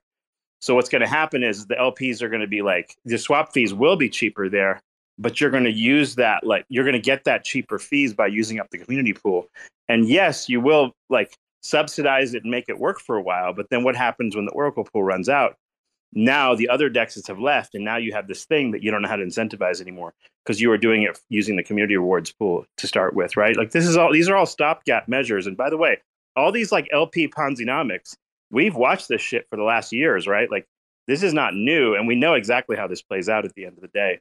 It ends up you end up running out of money and then no one's there to provide uh, liquidity it's a common You sound you see you sound like exactly you know what you're talking about, and that's what I'm saying. Like we there's a there's a point where we all come where we we we have to make a decision, and that is you know uh, are we gonna help or are we gonna I don't find people really want to know the truth, though. That's the problem. Like most of the time, you're just like, "Oh, you're fudding this or you're fudding that." Like nobody wants to hear reality. Usually, like I don't find that that's the case in the blockchain I space very often. unfortunately. quite a bit of money in Luna Classic, and I would I would appreciate honesty at, at, at every level. In my personal opinion, now on a business level, I completely understand to an extent. You know, I completely understand, and Yeah, the- the I, system- I like- greatly appreciate. I just wanted to say thank you for letting me come up and speak. Yeah, the- so the way I uh, I you greatly to- appreciate your opinion. Yeah, no problem. The way I want you to think of blockchains is this you're, you're creating essentially an operating system on top of which neat things can be built. And those neat things need to attract customers. And those customers need to sort of like enjoy playing with the things um, on your chain. So whether it's video games, whether it's like some sort of banking apps or whatever the heck it is, right? And then theoretically, your layer one gets benefit by um, like accumulating some of the transactional value of that network and also the network effects of the network in the sense that like the more people that show up the more people buy your coin et cetera et cetera. Now is it like uh, but at the same time you have lots of competitor businesses all around. So like if you're building a burger joint in your little uh, town you know you have competitors like a mcdonald's and a five guys and a whoever else and you have to be able to survive in that environment. You have to thrive in that environment somehow. So really all you have to ask is the question Naller asked, which is like, what is the point of the chain? What type of builders are you attracting and why? And why would they build on your chain as opposed to another one? If pretty much that's all that's the only questions you have to make a list of and ask. And if you don't see that the, whatever community you're talking about or whatever team or TFL or whoever the hell it is, if you don't see that they're answering those questions somehow, then you have a problem and you can kind of like flower it up all we want but at the end of the day like that will lead to a problem at some point down the line um, you know, one opportunity, one opportunity that the Luna Classic blockchain has, and I'm going to be quiet after this. I'm going to shut my mouth. But one opportunity that the Luna Classic blockchain has, and one the thing that it has above a lot of blockchains, is that blockchains are built for specific reasons.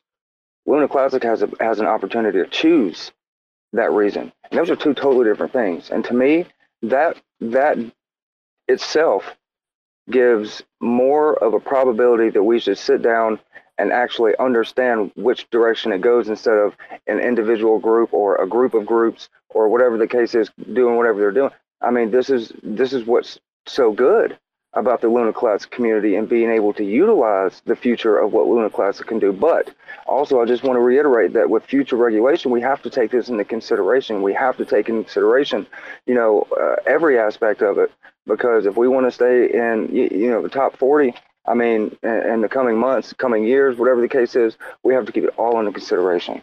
And I'm gone. I'm yeah i don't i don't see anything particular from a regulatory angle that i'm worried about there um like i don't like, Well, given the unless, of course, circumstances all of the past- all of your validators and a regulator says to shut off all nodes and you're fucked that would be the primary risk right Well, given the prior circumstances, I think that we would have a little more of an eyeball on us in, in itself. I don't think that the future of Luna Classic, in my personal opinion, is going to necessarily have a stable coin involved. So I agree with you that regulation itself won't be that big of an issue.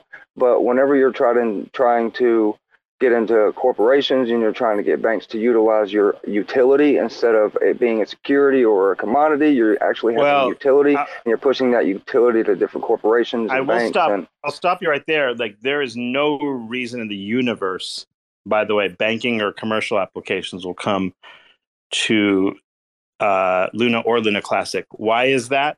It's because it's very easy to spin up your own Cosmos chain. It takes hours. So any major corporation has a so, uh, so the the software development kit for Tendermint or um, whatever you want to call it these days is actually open source, and you can anybody can produce a Cosmos chain. So well, um, they don't make convenience stores on every corner for nothing. What's that now? I was just saying that you know there's you know convenience is is a is is something that is important. I mean there's sure. uh, a convenience store on every corner that you drive on for a reason. Yeah. And Anyway, but it's easy to produce a convenience store in the Cosmos. If that if that makes sense. Like it's very easy to spin up a new blockchain.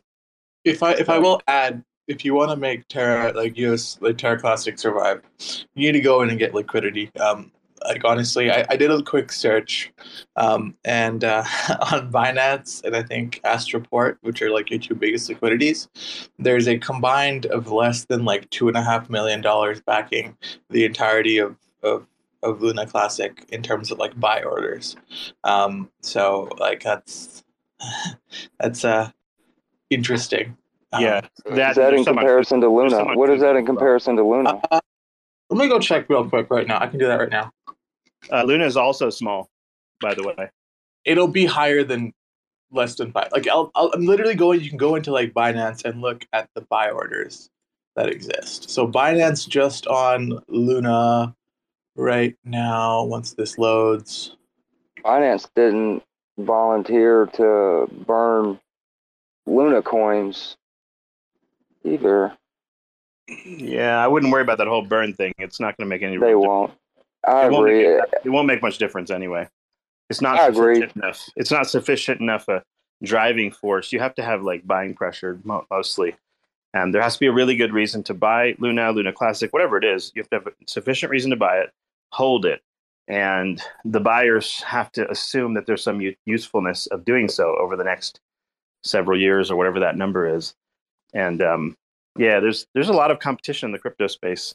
Um, there's definitely ideas. Like I've I've had entire spaces for hours and hours talking about different project ideas that could be built. And um, there's people that are like taking notes and shit. And like sometimes um, people that produce things just start listening a little bit.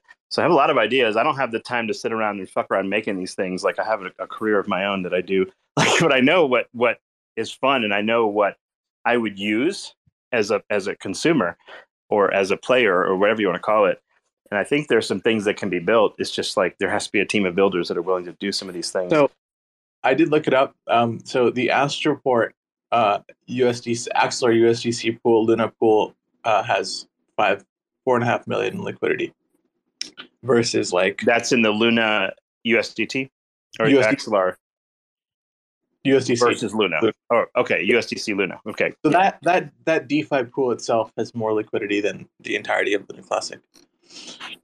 Yeah, yeah. There's like two and a half mil total on Classic, something like that, versus yeah. like six to seven mil total TVL on Luna Two, I think.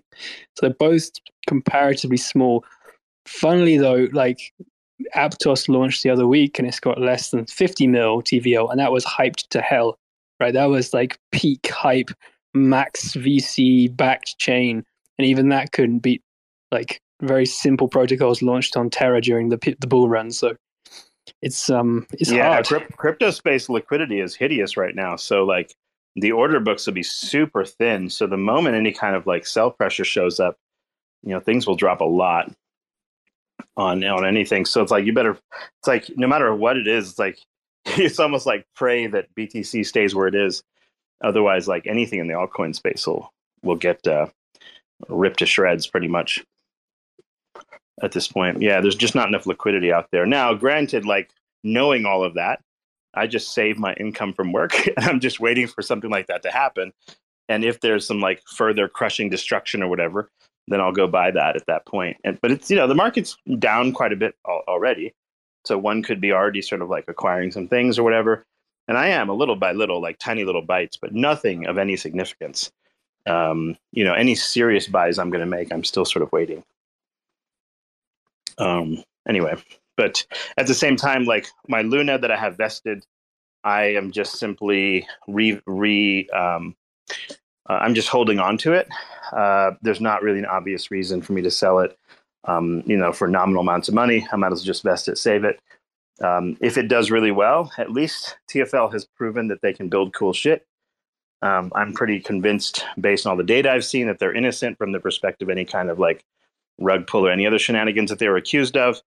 It looks like everything they did, as far as I can tell, was above board. And so I think Do Kwon and everyone else is innocent of any kind of like anything except like failure of the actual project in terms of the the like mechanics of the system. But I don't think there's anything like there's no ill will. I don't think personally. So I think that's good.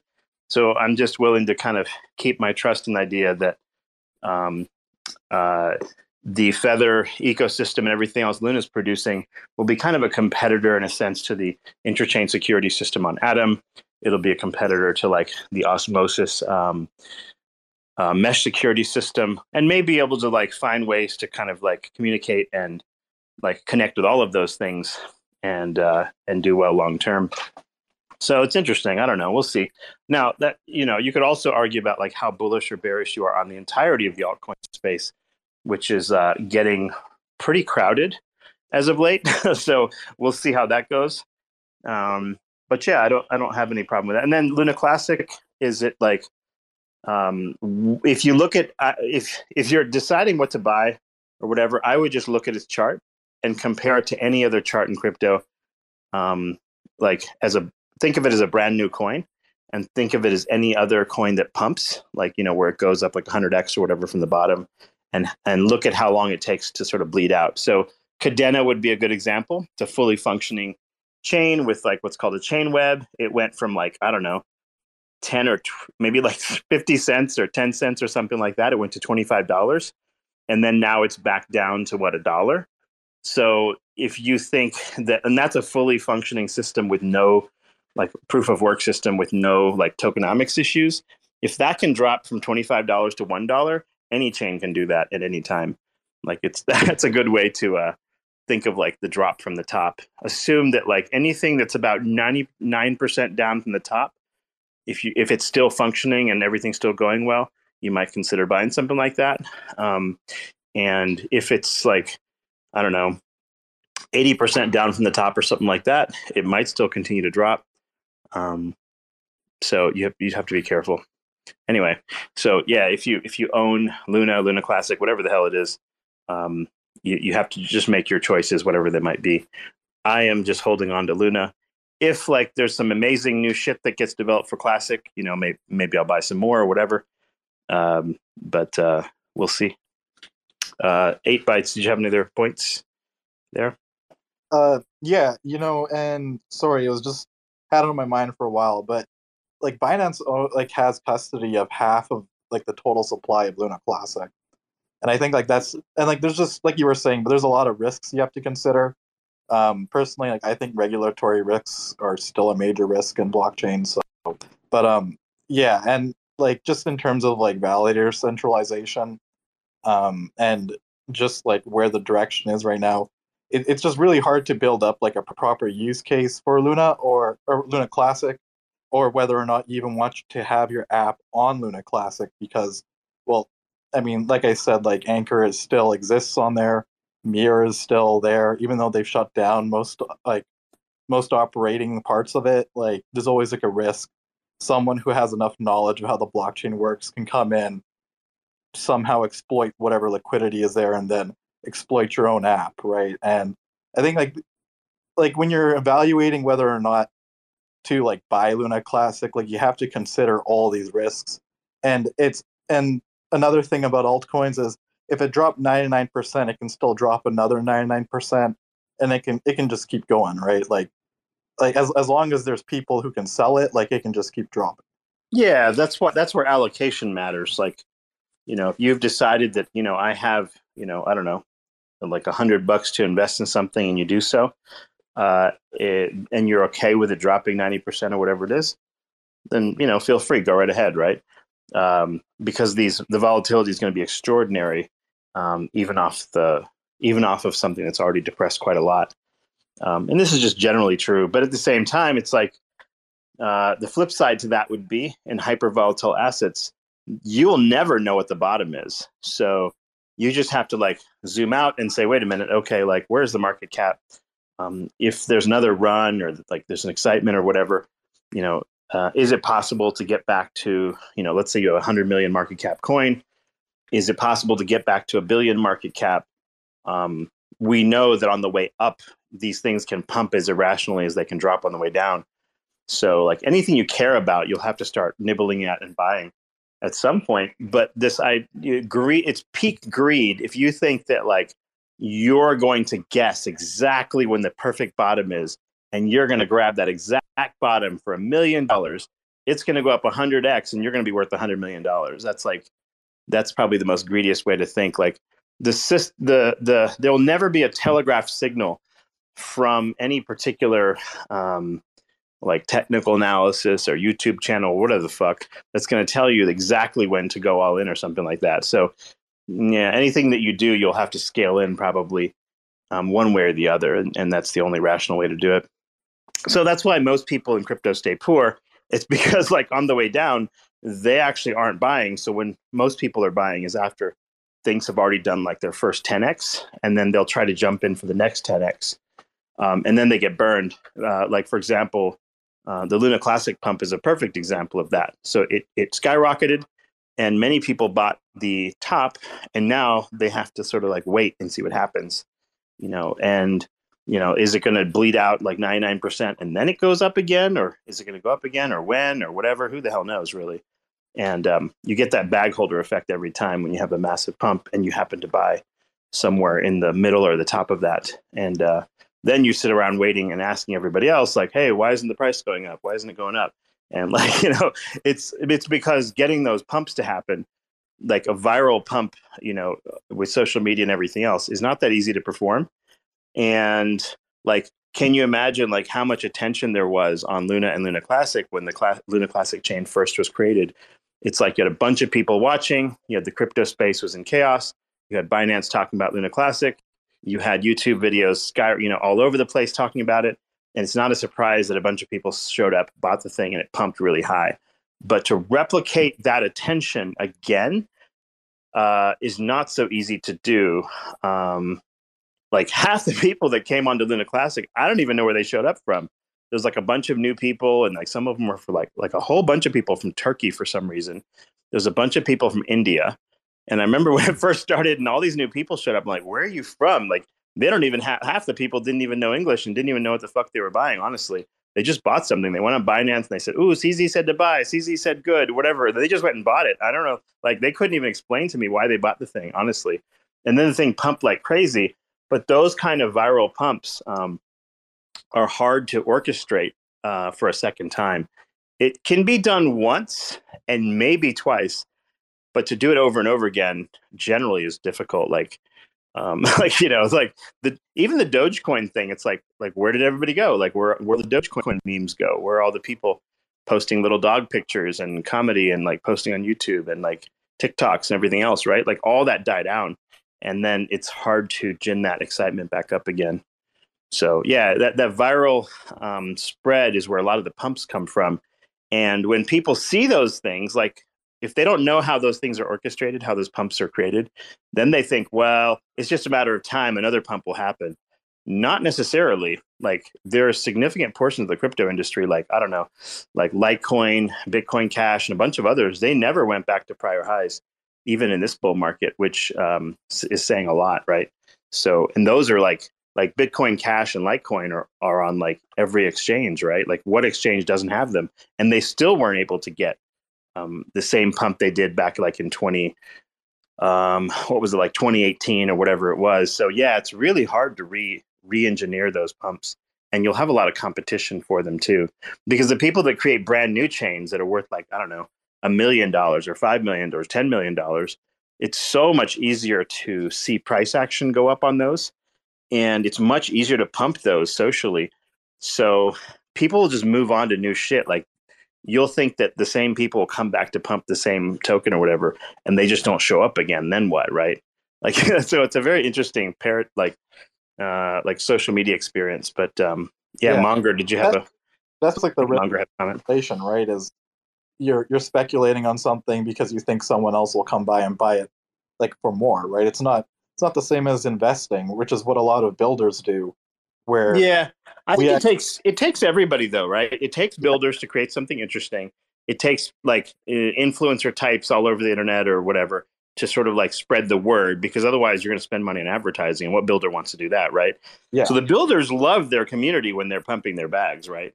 Like they love yeah, that. it, it, it, it's a combined effort right? But like at the same time like you, you shouldn't as, as a person like you said like someone who doesn't know anything about blockchain right like they shouldn't be coming in into this space and purchasing whatever coin because they think someone's going to pump it right like it it's more about it's it's more about well okay like if i buy this luna coin in like 10 years maybe there might be like some yeah. cool lending platform or something where i can, yeah i was listening as an example to out the algorand um, team this morning okay. so one of the members of the algorand team was on this morning on twitter spaces and he's like, okay, I'm building things, and you know, he was going into the nuances of what Algorand does or whatever, right?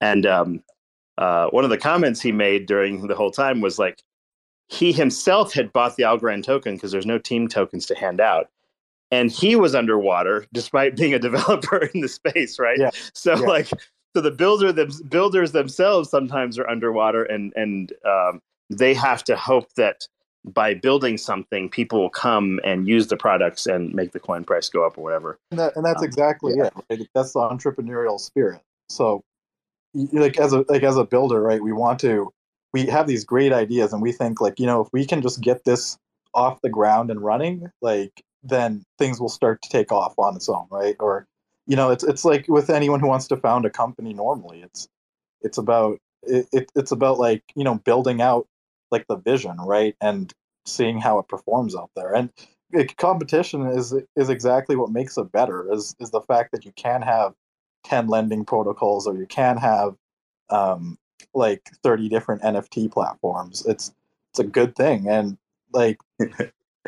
I like how Bruce uh, changes the name of the space to merge like Lunc into Luna because they're all depressed or something, and then he runs away. Um, everyone thinks I post that shit. Like that's always Bruce's. Uh, he he posts these funny things just to kind of gin up a crowd or something. It's very funny. Um, but uh, yeah, like basically, uh, no. Th- so there's a lot of um, like I guess pros and cons to to either chain is what I was kind of getting into. And um, right now, like the uh, the Luna Classic crowd um, is like this year has been intoxicated by the price action because it pumped and went up and everything else. And um, so, but then how to keep the price up is entirely dependent on um, really just bringing lots of new users who want to own the coin. Let's just be fair. And that's a reasonable thing to expect, by the way. That's the whole point, right? The financial security of the network is improved by more people who want your coin for whatever reason. So it's not un- unreasonable to expect that. Like people that buy stocks think the same thing if I go and buy Apple stock, right? I'm hoping that more people are going to want to buy Apple stock too and pump my bags. I get it, right? That's how equities work. There's nothing wrong with that. But is that the only thing that you can expect? Like there's no actual background, like serious economic activity or reason to hold a coin. That's where you have a problem. Um, I don't think, uh, like, but I don't, I don't have any problem with the idea that like, you know, late comers are going to get wrecked. Early people are going to make more money and everything else. That's just how life works in equities like welcome to finance. Like there's nothing new there. Yeah that's right. And yeah and i mean like honestly what luna classic needs is it needs the technology support and infrastructure that tfl has. And if it can get that then builders can actually start like playing around on platform and actually doing things because right now there just isn't a there just isn't that kind of support. You just have terra rebels who are kind of too busy. Like i mean like that one wallet thing um, which uh, Jared from TFL had to come in and clarify. Right, like that one thing is is huge. Like if TFL drops support for Terra Classic Wallet, and Terra Rebel now has to build their own wallet, well, that's going to take like the majority of their time, and then like the rest, like the rest of the stuff that's already behind, like the rest of the Tendermint ecosystem is just not going to get fit, right? And from there, yeah, I mean, barely anybody's using the the decentralized wallets anyway. So who gives a shit right now, right? Yeah, like the, the number of users is relatively small. Like a lot of the people that bought uh, Luna Classic, for example, have their coins sitting on Binance. They haven't actually moved them off to wallets to participate in DeFi any either way.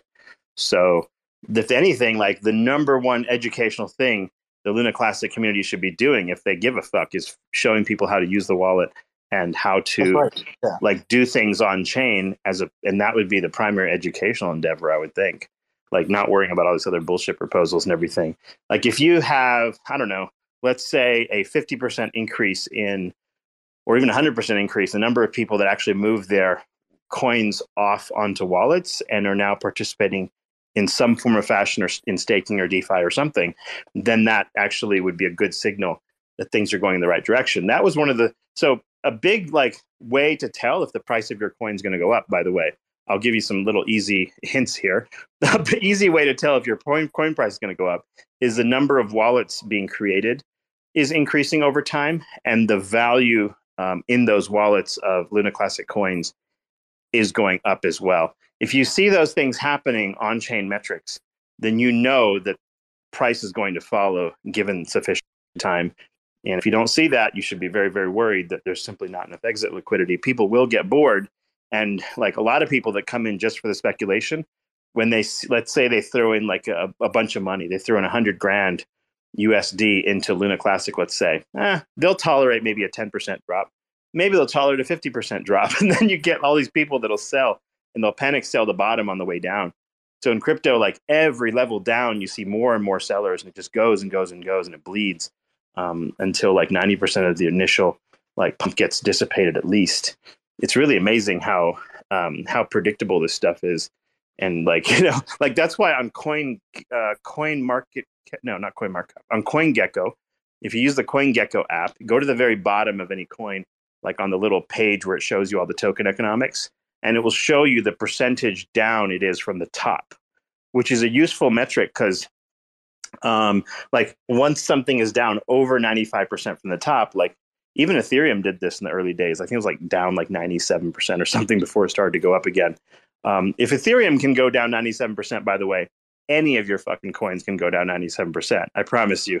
So it's important to sort of like use that metric on CoinGecko when you're looking to see, wait, A, do I like the fundamentals of this coin? And B, do I think this is at a good price to be buying again? Um, and to me, it's like the lower you are from the top.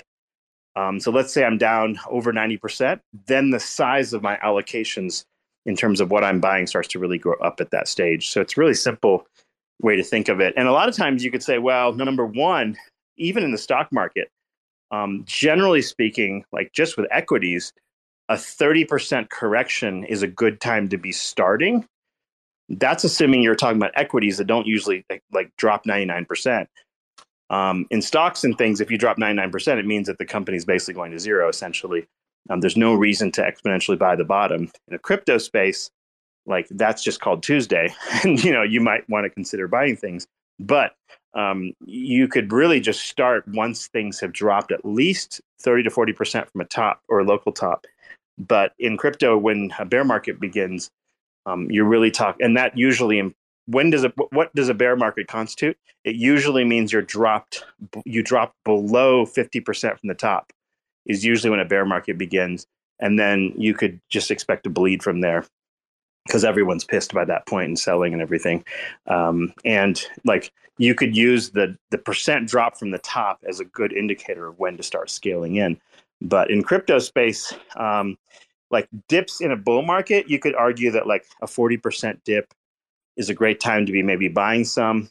Um, but in a bearish market, uh, like you, you know, you really should be like allocating heavy once things are down about 95%, maybe something like that. Even in projects you like, by the way, it doesn't matter whether you like the project or not.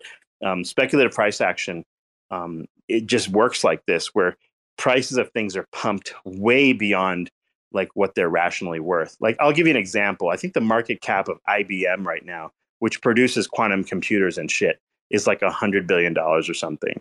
And like I think the Luna Classic market cap is one billion dollars, right? Like, do you actually believe that whatever it, it's doing is worth one billion dollars? No, there isn't that kind of exit liquidity. We just pointed that out when we talked about like what's on Binance, what's on KuCoin, whatever's on the dexes, right? Whereas how much exit liquidity you think is out there for IBM when they have a four and a half percent like dividend yield, right? It's a very different thing. So when you compare the prices in crypto, you have to like look at them and say, wait, like what? How does this market cap compare to like a similar equity of that size in the stock market? And then you say to yourself, well, and what do those companies do? does my blockchain do as much as at least as much as that does? If not, the answer is probably your your the price of your coin is probably too high. Um, that's probably the case. Anyway, that just like use some sort of basis for comparison for what is too expensive and too cheap in the market is probably a reasonable um, way to think about these things. Uh, and just because you bought something um, doesn't mean that like um, like well, what it usually means is we fall in love with the things we buy and what happens is is that like mm, we tend to sort of like uh, see the negatives and ignore them because we don't want to believe that those things are true about our blockchain or our stock or whatever it is. Um, and so you see this kind of like coping mecha- mechanism for everybody like apologizing for every fucking bad thing that happens and thinking ah it's not a big deal. Not you know nothing's going to happen and that kind of thing. But right now like in luna classic if you were to ask me what is the obvious problem? it's like wait a minute. Uh, like between Allnodes and a couple other validators, like you have like something like 30 to 50% of the network central centralized. And you're like, wait a minute, how is that going to work out? It has the lowest Nakamoto coefficient in the cosmos now. Um, and that could lead to some end result where you might say, well, I didn't know SBF was going to fuck up and run off with everyone's money. But you don't know who runs Allnodes or whatever. So what does that mean? The more centralized it becomes, the more that becomes public knowledge, the more that becomes YouTube videos. The self fudding effect itself will cause the price to go down. And what will happen then is like it's hard to reverse that once it happens. Once people perceive that, hey, wait a minute, this blockchain or that blockchain is too centralized, how on earth are you going to have a PR campaign to reverse that at that point? It's going to be very difficult. So even the people at Allnodes should basically stop taking new people onto their business or whatever, saying, "Hey, wait a minute, this is too decentralized. What the fuck? Like you guys are putting too much money on our on our validators." But that they don't do that either. So that means that Allnodes is not a good participant in your system because instead of promoting decentralization, they're actively promoting uh, centralization, and that's eventually going to lead, even if they don't do anything, by the way, even if they don't rug pull everybody, they don't create some situation in the voting scheme. Like, even if they're a totally good actor, right? It won't matter because eventually people ask themselves, wait a minute, is this going to be another rug pull? Is this going to be another, you know, SBF running off with my money, et cetera, et cetera, right? This is the problem with centralization is that it automatically will make sure that anyone serious in crypto won't show up. Like anyone that's going to put $10 million of their money on your blockchain or more they're not showing up with that kind of risk eventually right? And you have to think about that.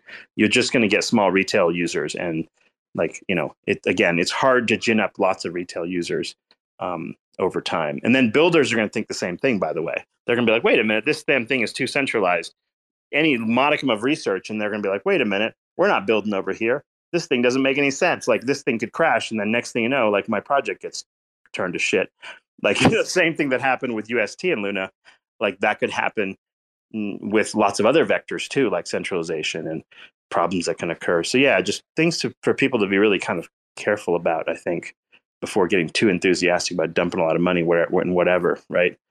So even with Terra and TFL, like I really have to see like nonstop credible building. And if they build shit, like, you know, they create cool apps and everything, I'm perfectly fine on Twitter with sharing that shit and like that does not mean, by the way, I automatically think that protocol is safe or whatever. By the way, like just because someone retweets something or whatever means nothing. It just means I'm fine with like, you know, sort of like clicking a button and advertising for them in a sense. But that doesn't mean that, you know, that I know that it's perfectly safe and all those type of things, right? So just always be aware of that. like, you know, just because people tweet shit or have a big following, whatever, doesn't mean shit. as far as like um, certainty about safety or price or anything else. So, you know, I think they're like, I tend to retweet some of those things. If TFL does cool shit, they continue to build, well, I'll continue to support them in that sense. I want my bag to go up. I have plenty of Luna. I want it to do well. I want them to build stuff so people want to come to the chain or whatever. And that's true of any of the chains that I put money on. Like, I'd like them to succeed. Um, in fact, I wouldn't even put my money there if I didn't think there was some chance of success, right? Like, why would I buy coins that I think are going to go to zero? So, to some extent, like you, you might say, well, you know, oh, look at these influencers, they're pumping their own bags. But at the same time, why would someone spend that much time researching a chain that they don't actually have any ownership of and know nothing about, right? Would you rather buy like, you know, coins from someone that says they at least own something and therefore they are talking about it? or would you rather have like some kind of analyst of some kind that somehow analyzes these things but don't doesn't own it at all um, i don't know what the answer to that is from the like um, like in the traditional stock markets um, analysts are supposed to basically just disclose what they have and then they kind of like you know oh uh, we have we own apple and we're covering it um, and they kind of disclose that and for me it's like if i'm talking about a coin it probably means i own it you could probably take that to the bank or at least i owned it at some point um, at some point in the recent past. But anyway, yeah, Citizen, you were saying something. Oh, I was gonna say, um, I'm I'm gonna drop a tip here. Uh, this isn't financial advice. Um, I'm going to arrange the next pump of Doge by uh, buying a Shiba Inu or maybe borrowing. And uh, upon Elon Musk's triumphant return to the uh, Vatican to, for an audience with uh, Papa Francis, uh, we're going to have a, a, photo op where we emerge with the Shiba Inu in hand, like Simba passed off to Papa from from Papa Francis to Elon Musk, and Elon Musk will then kiss the the the dog at that point we will you're, engage. You're, you're, attempt, you're attempting to create the, the some kind of extreme meme then. like engineer a meme. Yes. And that will be the sign. Everybody here, when you see that sign, then you know it's about to go down. And here we go. We have Elon Musk with all of these assets, exit liquidity. What more could you want? Thanks for checking out another episode of The Ether. That was part one of a two part Cephii Space, Lunc, Luna, and AI, recorded on Monday, December 12th, 2022. For TerraSpaces.org, I'm Finn. Thanks for listening. If you want to keep listening, head on over to TerraSpaces.org slash donate and show some support. Now with Spark IBC enabled. In the darkest of times, when the phoenix arises out of the ashes like some burned up papyrus, open the sarcophagus and release the virus. Got a lump in your throat like tonsillitis. When the flags go up like everyone is righteous, spending government checks, sniffing up the white dust. The previous generation wants to be just like us. Fuck that shit, I'm trying to be like Mike was. Drop the bias and you might survive this. The mummy coming through to remind your highness. I might just buy up my own fucking island, build a little bunker, then wait for the timer. Countdown to zero, day exploiting. Every exploit in your internet sex toys, intermittent vibrations through the ether. Did you just come? Me either.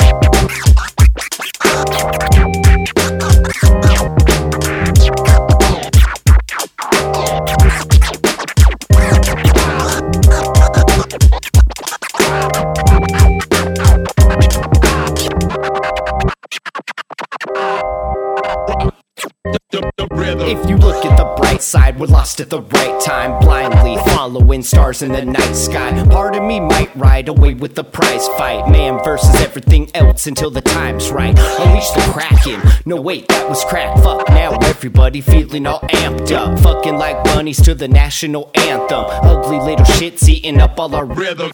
Mishandling the captions, who has the answer? Holding our attention for ransom. Fed up with all the red tape and the boring template, like it matters if it's a blue or red state. Charged every month and we can't even cancel. Feeling distressed? Fuck it, kill the damsel. Fuck yeah, spread it like we're on some undead shit and pass the bitch around like a meme from Reddit. In the beginning, it was suggested that the mortality rate would be 5% and the numbers are so much higher. We're not ready for the next epidemic. So if your oxygen level falls too low and it cannot be kept up with just what we call nasal cannulas or rebreathing oxygen masks, if you can't get enough oxygen from that, then they will intubate the, the patient.